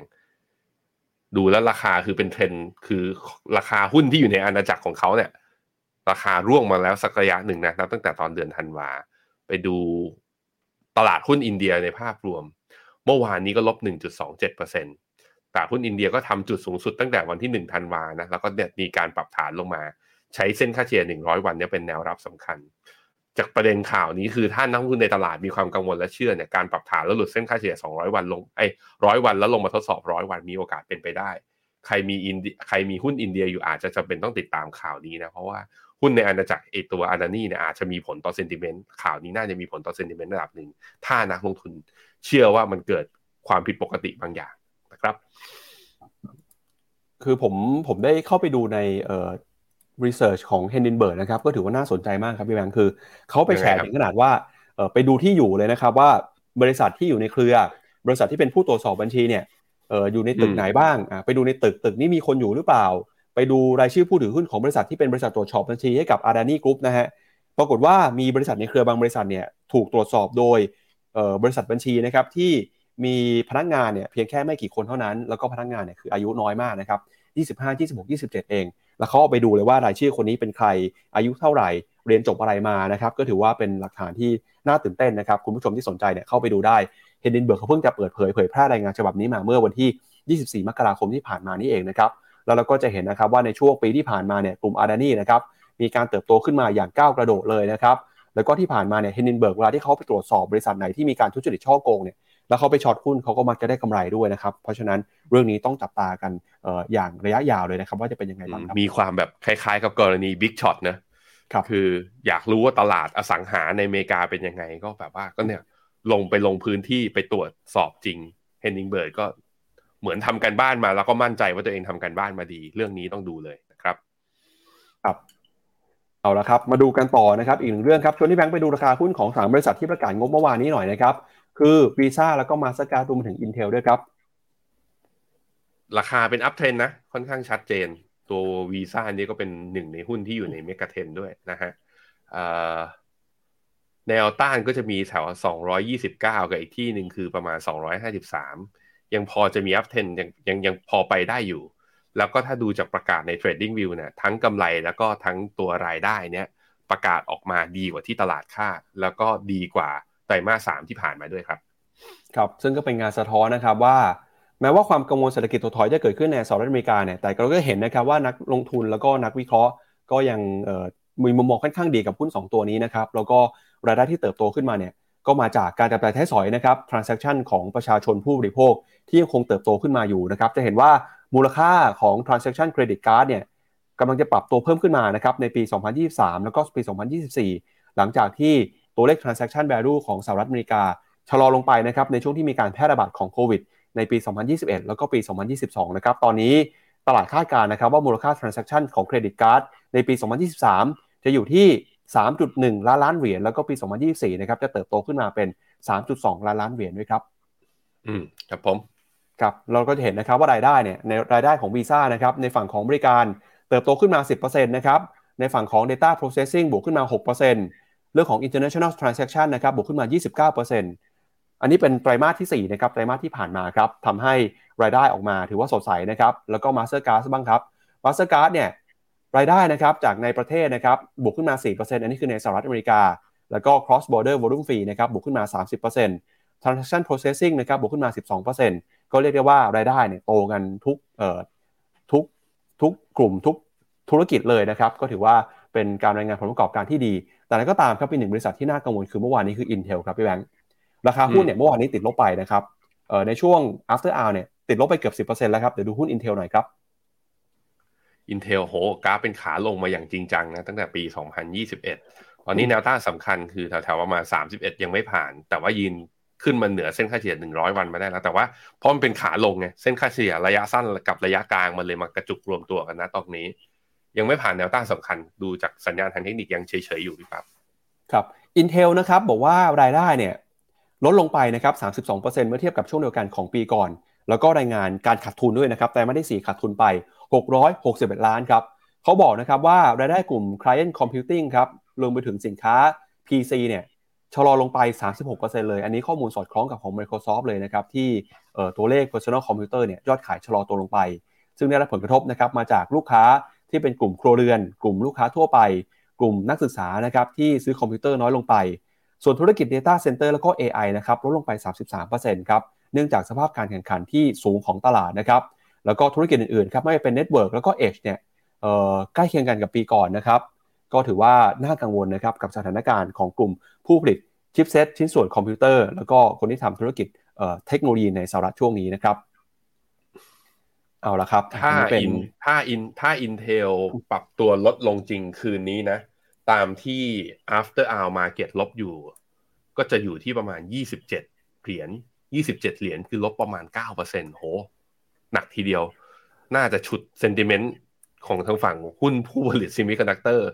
หลายๆแบบว่าหลายๆตัวทีเดียวถ้ายี่สิบเจ็ดก็ลงมาอยู่ที่ทดสอบที่เส้นค่าเฉลี่ยหนึ่งร้อยวันอีกทีนึงครับครับแล้วก็เรื่องของนโยบายการเงินในบ้านเราบ้างนะครับหลังจากที่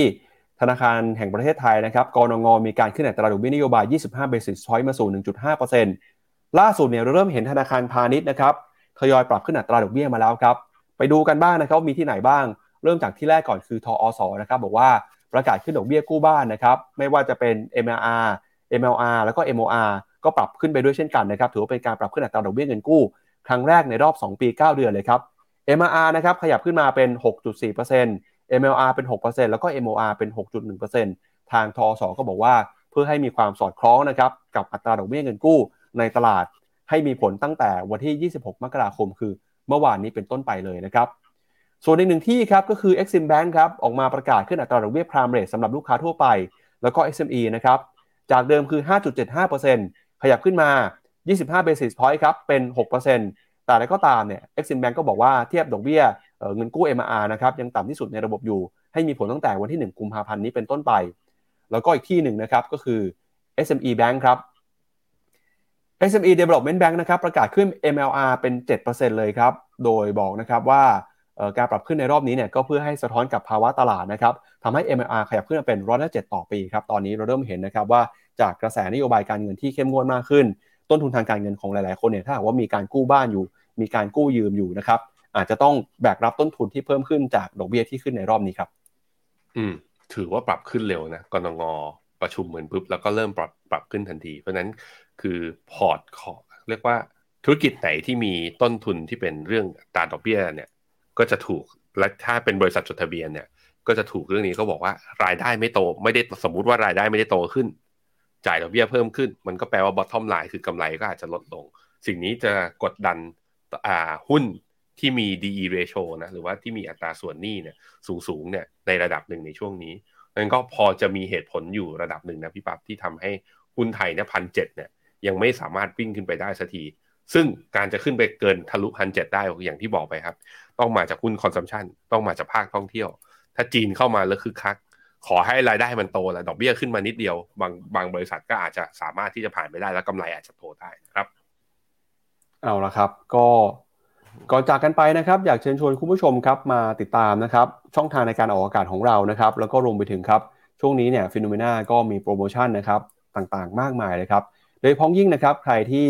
มีเหรียญฟินนะครับแล้วก็ไม่รู้จะไปใช้ทำอะไรฮะ Phenomena เนี่ยก็มีโปรโมชั่นนะครับในการเอาเหรียญฟินมาเป็นส่วนลดนะครับค่าธรรมเนียมของกองทุนด้วยนะครับเดี๋ยวกลับมาดูกันในหน้านี้นะครับว่ารายละเอียดเป็นยังไงบ้างนะครับสำหรับคนที่มีเหรียญฟินอยู่นะครับกำลังจะขึ้นนะครับขอเวลานิดหนึ่งนะครับมาแล้วครับ